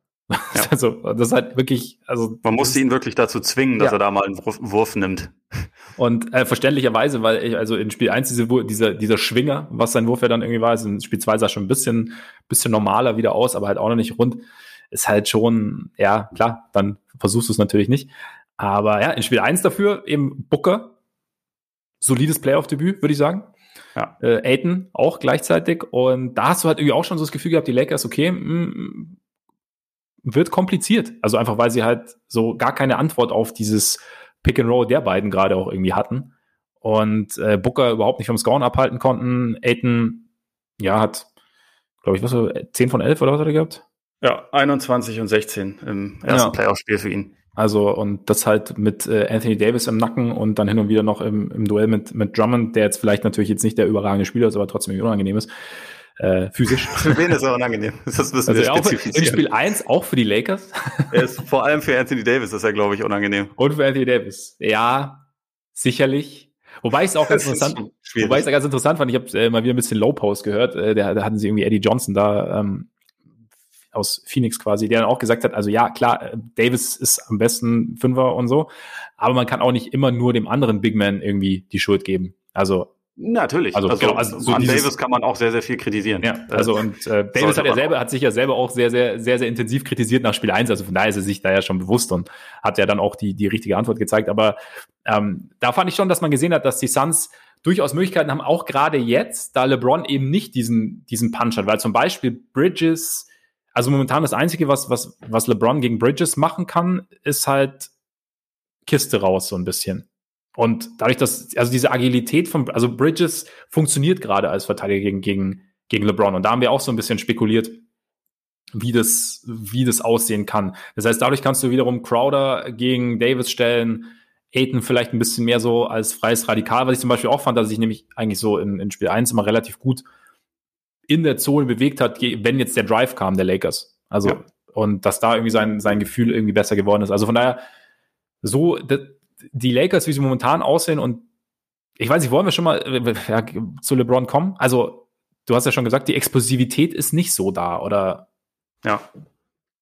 Also, ich finde, man hat das Gefühl, dass er halt den Burst quasi für den ersten Schritt und fürs, fürs dynamische Hochsteigen, den hat er halt nicht. Also, wenn er, mhm es gab ja auch in dem Spiel jetzt zwei, zwei Transition-Dunks, ähm, die er hatte, wo er aber halt auch einen quasi langen Anlauf hatte. Ich glaube, dann geht das schon. Aber so dieses, ja. diese ganz schnellen Richtungswechsel und die hohe, hohe Belastung dann für, für den ähm, angeschlagenen Knöchel, das sehe ich halt nicht. Und ich glaube, das ist, äh, da weiß ich auch nicht, inwieweit man damit rechnen kann, dass sich das jetzt ganz schnell ändern wird. Mhm. Also vielleicht ist das jetzt einfach die Version von LeBron, die wir erstmal haben. Und ich glaube, das ist dann man hat es ja jetzt auch in dem Spiel gesehen, es ist ja trotzdem ein überragender Spieler. Es ist auch Absolut, immer noch ja, ja, einer der besten Spieler der Liga. Es ist halt ja. nicht zwingend der Beste, wenn er halt diese, diese Art von, von Beweglichkeit nicht unbedingt hat. Ich finde, man, man sieht halt bei ihm, das Playmaking ist überragend. Der Wurf ist ja, also gerade in dem Spiel jetzt auch gut gefallen, aber er ist halt mehr von dem Wurf abhängig als sonst. Und das ja. ist, da fehlt halt dann einfach eine sehr zentrale Komponente von seinem Spiel. Nicht komplett, aber halt schon so ein bisschen. Also dieser, dieser Einschüchterungsfaktor, den er dann auch als, als Driver ausübt, weil er war über viele Jahre einfach so der beste am Korb-Finisher. Und das, es wirkt zumindest auf mich gerade so, als wäre der Part einfach, einfach eingeschränkt. Und trotzdem hat er jetzt, er, er für ihn ist halt, glaube ich, auf seiner, aufgrund seiner Intelligenz, aber auch aufgrund der körperlichen Voraussetzungen, die er sonst so hat, ist es halt trotzdem noch ein bisschen besser möglich, einen Impact zu haben. Also ah. er muss nicht wie Paul ganz schnell sein und dann noch hochspringen, damit er einen Wurf loswerden kann, weil er so klein ist. Das ist halt ein ja. relativ großer Unterschied zum Beispiel. Und er ist auch äh, defensiv in der Lage, dadurch, dass er halt irgendwie sich richtig positionieren kann, trotzdem effektiv zu sein, ohne dass er ganz aggressiv die ganze Zeit Druck auf den Ball ausüben könnte oder so. Das, das muss nicht sein und er kann trotzdem halt einen klar positiven Impact haben. Ich glaube, das ist halt so ein, ein relativ zentraler Unterschied da zwischen den beiden. Ja, das hast du ja eigentlich allein schon bei diesem äh, Baseline Fadeaway ganz am Ende über Cam Johnson, glaube ich, gesehen. Also er hat halt einfach, also sein Wurf ist vor allem interessanterweise ist ja sein Wurf vor, vor allem, wenn es darauf ankommt, dann doch sehr, sehr verlässlich. Also sonst ist es zwischenzeitlich ein bisschen streaky. Das Spiel 1 hat ja zum Beispiel extrem heiß angefangen und dann hinten raus was oder danach ging es dann nicht mehr ganz so gut.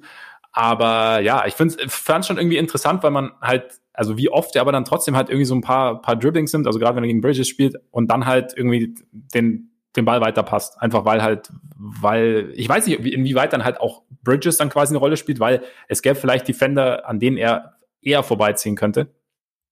Keine Ahnung, ist auch Spekulation, Spekulation meinerseits, aber dadurch hast du halt. Ja, ich fand, es war im Play-In halt gegen Wiggins zum Beispiel teilweise ja auch schon schwierig für ihn. Ja. Also gerade auch wenn er, wenn er irgendwie die Kiste rausgefahren hat und dann halt versucht, sich, hat sich umzudrehen und am Korb zu finishen. So, da, ja. da war das ja auch schon zu sehen, ich, ne? Eben, und wie du sagst, ich bin halt gespannt. Ich meine, vielleicht ist es auch wieder äh, LeBron, der, der hatte uns ja schon, er hat uns ja eigentlich darauf vorbereitet. Der hat schon gesagt, er wird nie wieder bei 100 Prozent sein. Ja. Jetzt schleppt er sich so ein bisschen durchs Play-In und vielleicht auch so durch die ersten ein, zwei, drei Spiele. Und dann irgendwann, so wie von Geisterhand, explodiert er plötzlich und holt dann, marschiert dann den schwersten Weg aller Zeiten, haben wir auch schon gelernt, durch die ja. Playoffs, holt seine Meisterschaft und äh, fügt seine Legacy damit den nächsten Baustein hinzu. Ja, und er nennt es dann irgendwie den, den 80%-Titel oder so, weil er nicht bei 100% war. Ja, eben, so. er war, genau, er hat aber es hat trotzdem, und, und obwohl es der schwerste Weg aller Zeiten war, hat selbst, haben selbst 80% LeBron gereicht. Ja. Und das soll erstmal einer also, nachmachen sowohl er als auch Paul sind gerade schätzungsweise irgendwie die ganze Zeit zwischen den Spielen dann in der Kühlkammer und, und, ja. und inhalieren irgendwie getrockneten Elchpenis, um irgendwelche ja. mhm. Hormone anzuregen, damit sie sich ganz schnell regenerieren. Damit irgendwie, also es ist halt irgendwie schade, dass das so ein so ein begleitender Umstand jetzt ja. in dieser Serie ist. Ne? Also dass man irgendwie auch, wenn wir irgendwie vorausblicken, man weiß es ja einfach nicht, wie sich das entwickelt. Und also ich glaube, wenn Paul die ganze Zeit so lediert ist, dann werden die Suns die Serie nicht gewinnen können. Ähm, obwohl sie insgesamt, glaube ich, das eigentlich tiefere Team sind. Ähm, das ist, glaube ich, dann einfach nicht zu kaschieren. Also jetzt auch in dem Spiel, du hast halt in der Crunch-Time, sie mussten ja mit, mit Campaign dann als Point Guard spielen, weil mhm. der noch in der Lage war, irgendwie selber zu scoren. Aber das ist halt natürlich ein großer Unterschied. Ne? Er hat ein gutes Spiel gemacht, ja. aber es ist natürlich einfach ein großer Unterschied, sowohl für den Gegner als auch für, für dein Team, allein schon was Ordnung und Struktur angeht, ob ja, da Campaign steht oder ob da Chris Paul steht. Ne? Das, das macht natürlich einfach einen sehr großen Unterschied. Ja. Ich fand auch, also am Ende waren es jetzt in dem Spiel 13 Turnover, das klingt ja nicht übermäßig viel, aber die Suns sind eigentlich ja eins der besten Teams, wenn es darum geht, auf den Ball aufzupassen. Und das war in dem Spiel halt nicht so. Und ich finde, das, das hat man dann teilweise schon gemerkt, dass das auch damit zu tun hatte, weil so gewisse Bewegungen und, und Passing Lanes, die sonst für Paul dann auch da sind, die waren jetzt halt einfach nicht da. Und das, ja, man, man kann ihm da irgendwie nur gute Besserung wünschen und gleichzeitig bei den Lakers ist es halt irgendwie, irgendwie auch so. Ich glaube, eine, ich weiß nicht, ob ein Team mit LeBron in der Version, die wir jetzt gesehen haben, Meister werden kann, zum Beispiel. Mhm. Das ist, ist ja, vor allem halt das Team halt, ne? Ja, vor allem das Team, weil, ja. also vor allem so, wie es auch momentan manche Sachen handhabt. Also beispielsweise die Center-Rotation, auch wenn er immerhin Marc Gasol jetzt mal entmottet wurde und auch ja. äh, dann ein paar ganz gute Szenen hatte. Und auch Drummond hat ja in dem Spiel eigentlich individuell ein gutes Spiel gemacht. Also ja. ich glaube, was hat er am Ende 17 und 12 oder so. Äh, da waren zwar auch ein paar Rebounds wieder dabei, die dadurch entstanden sind, dass er seine eigenen Fehlwürfe nochmal daneben geworfen hat und dann nochmal rangekommen ist. Aber irgendwann war er dann halt drin. Und ja. also er hat ja in dem Spiel eigentlich einen ganz guten Job gemacht, aber äh, so, wir wissen ja eigentlich, dass er und Davis nicht die beste Kombination nebeneinander sind und dass, dass man da halt eigentlich Sachen adjustieren kann. Aber ja, in der jetzigen Version ist es halt, sind die Lakers schon irgendwie so ein bisschen, bisschen mehr unter Druck und haben, glaube ich, ein bisschen geringeren Fehlerspielraum, als es jetzt, als es jetzt äh, letztes Jahr der Fall war. Und das hat man halt gerade gegen, äh, gerade in Spiel 1 gesehen. Ja, in Spiel 1 definitiv. Ich, ich meine, selbst jetzt in Spiel 2 hätte es ja auch noch kippen können hinten raus. Oder es war ja eigentlich kurz ja. davor, dass ich dachte ja, ja kurz. Die Suns waren Mitte des vierten Viertels oder relativ früh im vierten Viertel ja auch dann einmal noch mal kurz in Führung. Ja, genau, genau. Und da wäre, das wäre eigentlich so der Moment gewesen, okay, aber da haben sie halt, da hat dann Davis ja äh, zeitweise übernommen. Und was ich halt auch fand, dass die Suns es jetzt ganz gut hinbekommen haben, oder in Spiel 2, also äh, nicht die Suns, die Lakers, sie haben, also A, finde ich, aggressiver verteidigt und sie haben ja. irgendwie Booker auch mehr zum Playmaker gemacht, fand ich. Also größtenteils. Also haben dann halt öfter mal irgendwie ihn gedoppelt und so halt ihn gezwungen, irgendwie den Ball loszuwerden und so ein bisschen, vielleicht, also ein bisschen mehr getrappt und dadurch war es, konnte er nicht, also er hat, glaube ich, ich weiß gar nicht, war er trotzdem über 30 oder an den 30? Er hat 31 oder 31. Gemacht, also 7 von 17 und war dabei halt nicht ganz so nicht ganz so äh, effektiv wie im ersten Spiel. Genau, genau. Und also trotzdem immer noch ein gutes Spiel gemacht. Und, und Booker generell, also ich finde es find's beeindruckend, wie kontrolliert er spielt. Also er hat Sein natürlich Spiel auch seine ist so Fehler geil, weil er halt auch so in der Lage ist, diese ganzen schwierigen Würfe aus der Mitteldistanz, so aus der Bewegung alle zu treffen. Ja. Und wenn er die alle trifft, dann ist es halt einfach nur unfassbar, weil Ja. dann weißt du auch nicht wirklich, was du da machen sollst. Genau, genau. Und aber ich fand, die Lakers haben es jetzt deutlich besser hinbekommen, ihm halt, wie gesagt, ihn so ein bisschen dazu zu zwingen, den Ball halt abzugeben. Und im Normalfall, wie du gesagt hast, wenn da halt Chris Paul im Vollbesitz seiner Kräfte steht, dann ist es auch nochmal was anderes. Ja. Momentan ist es halt eben nicht so und dann hast du, finde ich, hast du schon, oder hatte man schon den, oder hatte ich den Eindruck, dass es den Suns dann halt dann doch schwerfällt zu scoren. Einfach weil Aiden jetzt kein dominanter Scorer ist am Brett. Und dann eben halt, wie gesagt, ist es jetzt auch nicht einfach, wenn da Davis irgendwo in der Nähe ist.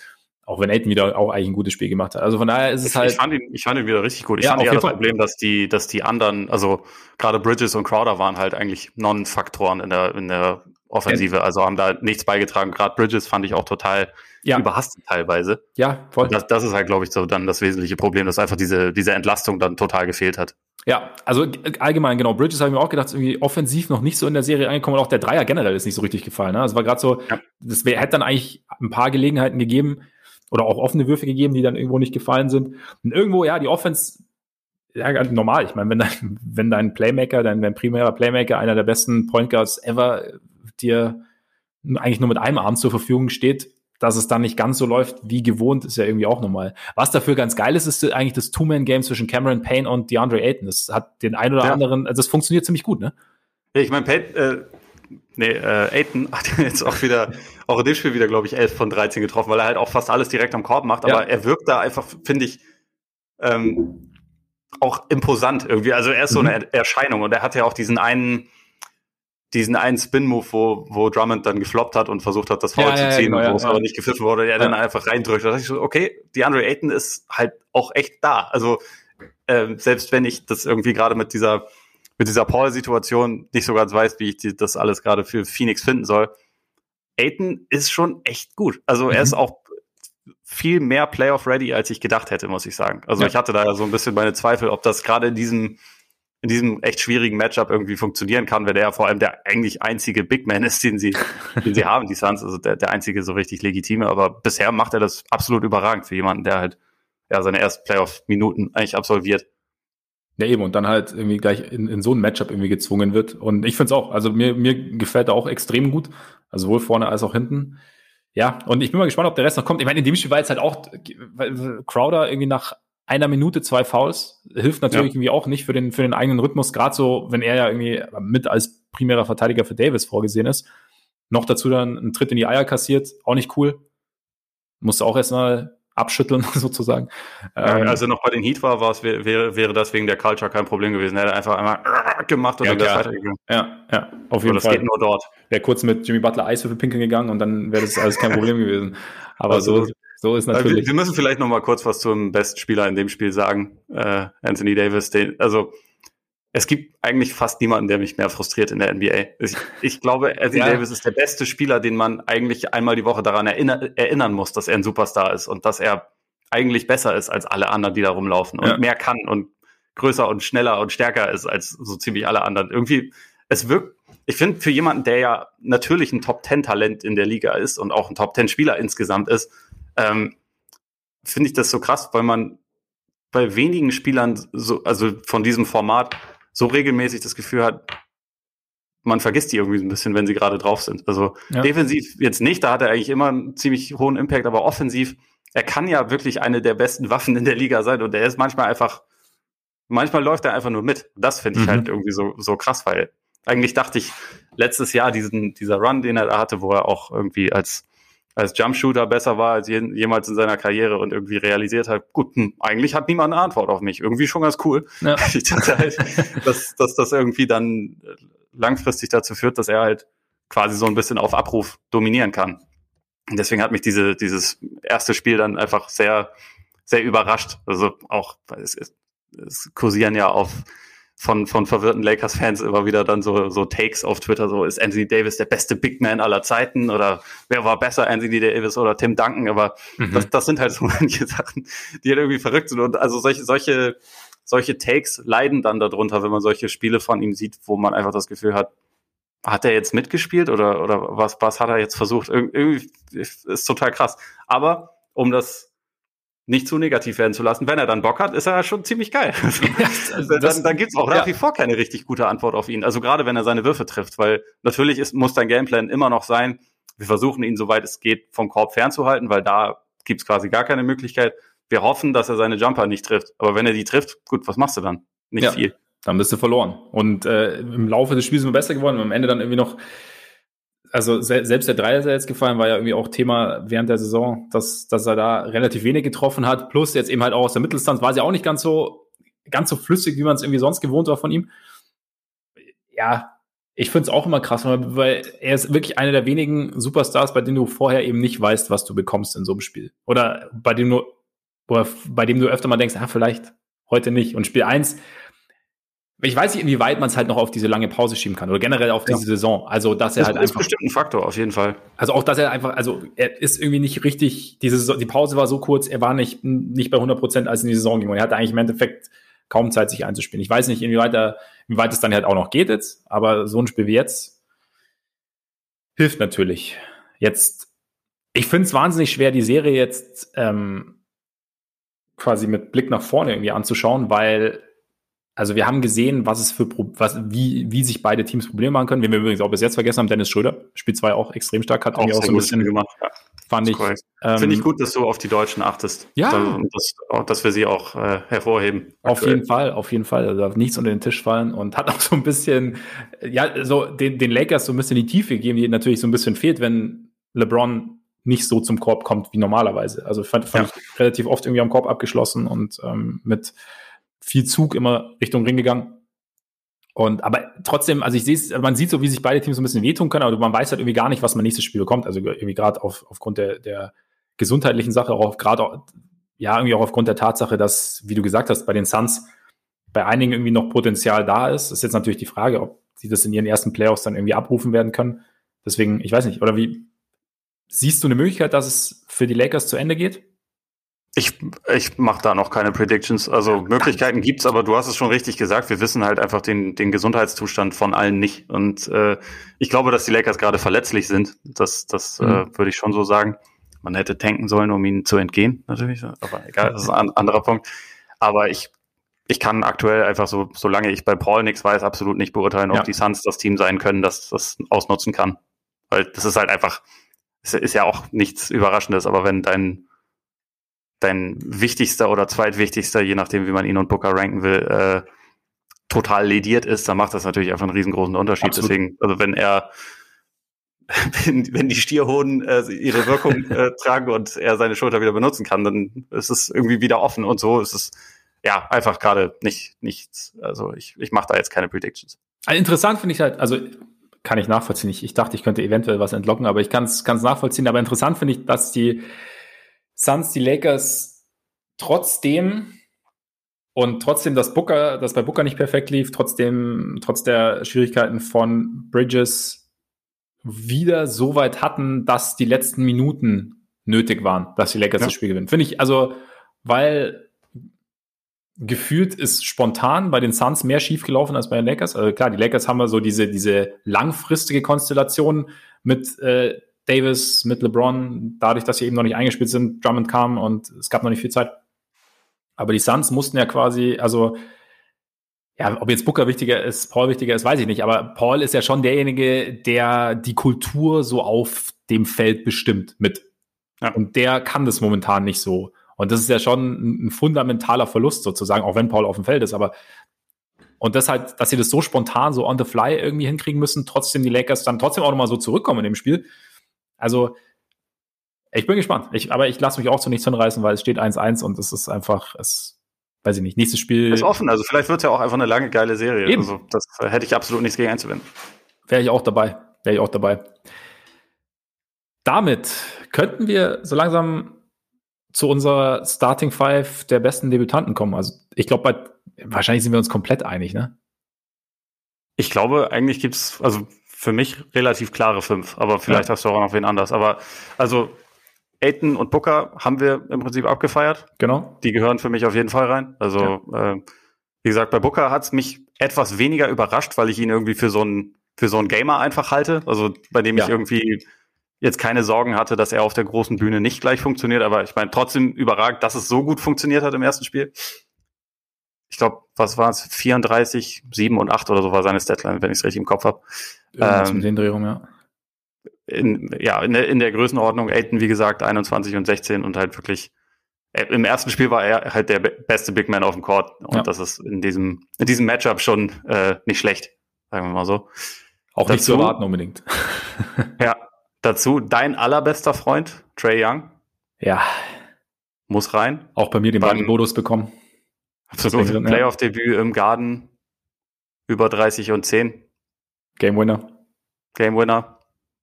Den, aber er, er hat die lächerlichste ähm, Schasch-Geste gemacht, die ich jemals gesehen habe. Hast du gesehen, wie er seinen Finger dabei positioniert hat? Also eigentlich macht man das ja so quasi über die Lippen. Ja, ne? ja, genau. Und er hatte das aber irgendwie so, dass er quasi mit dem Finger ungefähr auf Höhe der Augenbrauen gelandet ja. ist.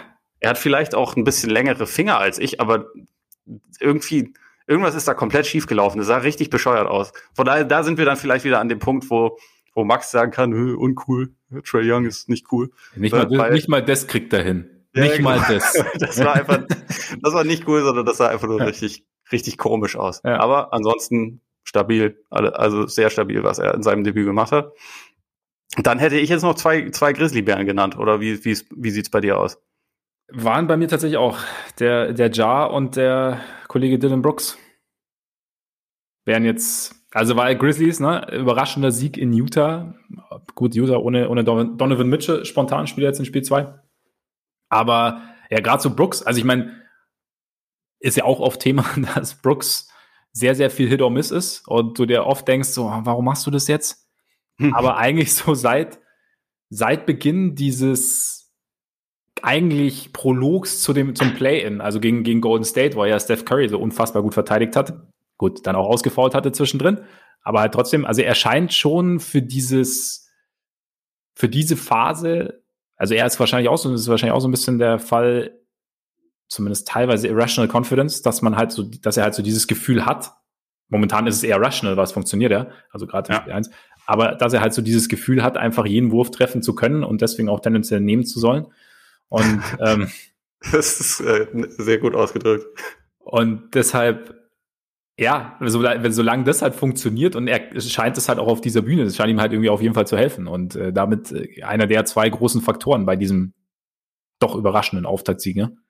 Ja, absolut. Auch, also äh, wegen dem Vorgeplänkel, was du angesprochen hast, er war ja auch schon gegen, gegen ähm, die Spurs absolut ein mitentscheidender ja. Faktor. Und da hat er jetzt einfach dann nochmal quasi einen draufgesetzt. Also ich finde es auch echt geil, dass er halt in so einem, in so einem, in seinem ersten Playoff-Spiel dann gleich 26 Würfe nimmt. Aber wie gesagt, also wer, wer trifft, hat recht und bei ihm ja. kommt halt diese, diese saustarke Defense dazu. Ich finde, er ist auch jemand, der irgendwie pro Minute so ein richtig hartes Hustle-Play irgendwie raushaut. Mhm. Also es fällt einfach sehr auf, wie viel Aufwand er betreibt und es ist manchmal vielleicht auch ein bisschen drüber, also dass er halt ständig Foul-Probleme hat oder so, das, das, das führt ja damit dazu, aber es macht einfach irgendwie unfassbar Laune, ihm zuzusehen, einfach weil da so viele, so viele auch in der Defensive dann teilweise spektakuläre Plays dabei sind ja. und er irgendwie echt viel abdeckt. Und wenn es dann noch so mit dem Scoring funktioniert, ist, ist halt auch super. Aber ja, die Grizzlies sind grundsätzlich einfach, äh, auch wenn alle Ratings-Könige geweint haben, weil, weil äh, die Warriors und Curry rausgeflogen sind. Die Grizzlies sind einfach ein geiles Team. Also ich schaue denen trotzdem auch immer noch sau gerne zu. Ja, die sind, die sind interessant. Ich fand übrigens den Vergleich von Bill Simmons äh, ganz, also die funktionieren ja nicht immer, aber ich fand den äh, so, also den, den Hockeyspieler ausgepackt hat bei Dylan Brooks, also nicht nur weil Dylan Brooks Kanadier ist, sondern halt auch so auf, aufgrund dieser Physis. Also ich finde, das passt so ja ganz gut. Er hat auch am Anfang, also auch vorne, der am Anfang ein Play, wo er irgendwie halt extrem Kontakt gesucht hat und dann so im Rückwärtsfall den Ball halt irgendwie noch rein, reingelegt hat. Und halt da, das, das finde ich passt irgendwie ganz gut. Manchmal gibt, die, also, hm?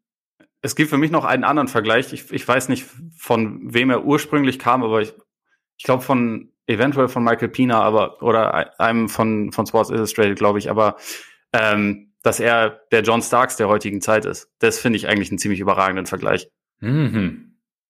Ja, wenn man so, ja, stimmt eigentlich. Also kann perfekt laufen, muss aber nicht. ja, so. Aber John Starks ja. war wahrscheinlich nie in einen Trade verwickelt, in dem das andere Team äh, dachte, es kriegt Dylan Brooks und dann hat es Wirklichkeit Marshawn Brooks, Marshawn Brooks bekommen. Ja. ja. Hat dann ja, so, so, Yannick so eine der geilen obskuren Geschichten. Ja. Stell dir mal vor, sie hätten ihn damals dann, ach ja, okay, ihr dachtet, ihr kriegt den, ja gut, dann machen wir das jetzt halt. Stell dir das mal vor. Dann hätten wir jetzt einige legendäre Momente schon verpasst. Das stimmt. Dafür wäre Steph Curry wahrscheinlich in den Playoffs. Vielleicht. Wer weiß. Vielleicht auch nicht. Vielleicht. Vielleicht hätte Marshawn Brooks ihn auch ja. die Kette gelegt, wer weiß. Eben, eben. Ja, und Ja Morant, äh, wenn er, wenn er seinen Drive hat und äh, sobald er zu seinem Spot kommt, dann ist er halt einfach wahnsinnig schwer zu verteidigen. Ne? Und halt hat auch, glaube ich, Bock auf diese Momente. Absolut. Also auch hier, ich meine, seine, seine Leistung im Play-in-Spiel gegen die Warriors war auch absolut überragend. Ja. Äh, und ja, hat er gegen Utah einfach direkt, direkt fortgesetzt. Also er ist immer noch, also man, man sieht in seinem Spiel, finde ich, halt schon immer noch recht deutlich, woran er arbeiten muss. Mhm. Aber das heißt halt trotzdem nicht, dass er nicht jetzt schon einfach ziemlich, ziemlich überragender Spieler sein kann und einfach schon einen sehr, sehr großen Einfluss hat. Allein schon, wie er mit, ähm, mit Headfakes und Ballfakes arbeitet, um ja. sich irgendwie dann immer noch mal einen, einen Moment zu verschaffen. Es, es, sind ja bei ihm nicht nur diese absurd athletischen Plays, sondern es ist halt auch sonst irgendwie so ein Spielwitz, der, mhm. Der finde ich ziemlich bemerkenswert ist. Und das, das kommt halt irgendwie immer wieder gut durch. Absolut. Von daher, also die fünf haben glaube ich, ziemlich viel Spaß gemacht jetzt am ersten Wochenende. Schauen wir mal, wie es weitergeht. Weiß ich, hast du sonst noch irgendwas, ist sonst noch irgendwas aufgefallen am Wochenende, was du unbedingt noch erwähnen willst? Also bei mir zum Beispiel Shaq Harrison in Spiel 2. Alte, alter Bulls-Kollege durfte Damian Lillard so ein bisschen einbremsen, nachdem Damian Lillard irgendwie in der ersten Halbzeit acht Dreier getroffen hat. Und ganz ehrlich, also ein, ein Dreier im Fluss, also quasi in der, mit normaler Wurfbewegung aus dem Mittelkreis, finde ich schon ein bisschen frech. also, also einfach nichts geschleudert, gar nichts, sondern einfach, als würde er halt irgendwie aus der Mitteldistanz zum Hoch hochgehen, fand ich. Ne?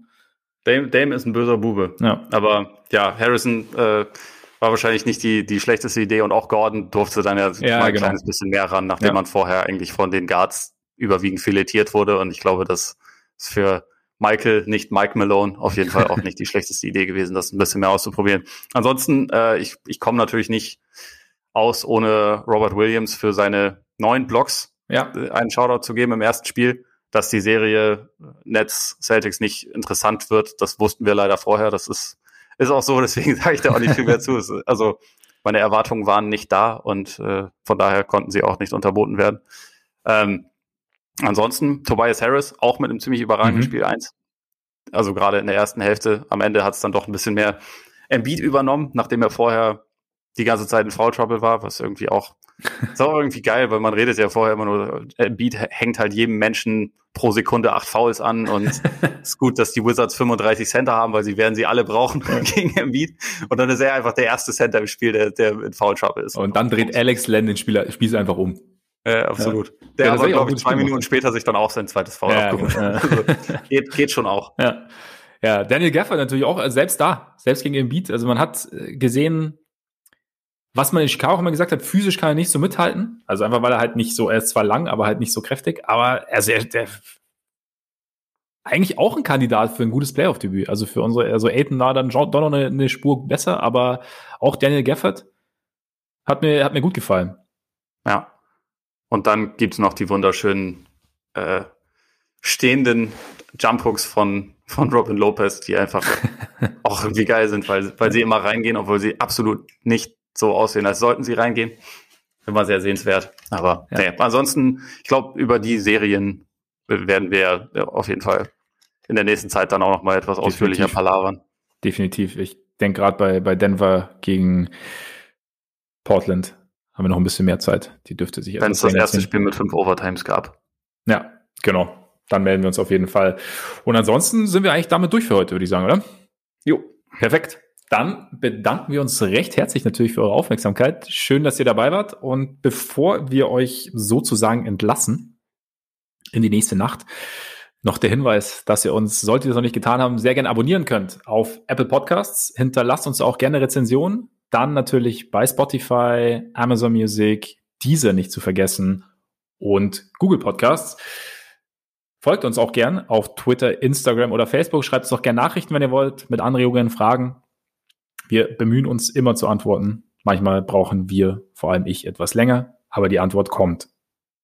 Und jetzt würde ich sagen, bereiten wir uns auf kommende Nacht vor. Mal sehen, ob Donovan Mitchell direkt explodiert und äh, die Jazz ausgleichen oder ob ähm, Kyle Anderson wieder übers Spielfeld sprintet und von niemandem einzuholen ist.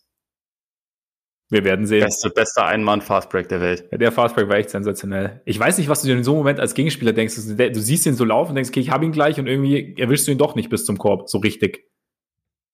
Ich weiß ich, ich vergesse gerade, in welchem Film das war, wo es diese ähm, Verfolgungsjagd gibt, wo das Auto aber, also das Auto, was verfolgt wird, irgendwie ganz, ganz langsam fährt und ganz viele Streifenwagen aber so aneinandergereiht hinter ja. ihm herfahren, ohne dass irgendwas passiert ist. Ich, ich hab vergessen, welcher Film es ist, aber das ist irgendwie so Kyle Anderson im so ein bisschen, ja. irgendwie irgendwie wird er ja nicht überholt, obwohl er schleicht. Ja, ja, also es ist, es ist beeindruckend und äh, wir werden, wir bleiben dran. Und äh, jetzt bleibt es eigentlich nur, euch einen schönen Tag, einen schönen Abend, einen schönen Morgen zu wünschen und zu hoffen, dass wir uns demnächst wiederhören. Bis dahin, reingehauen. Reingehauen.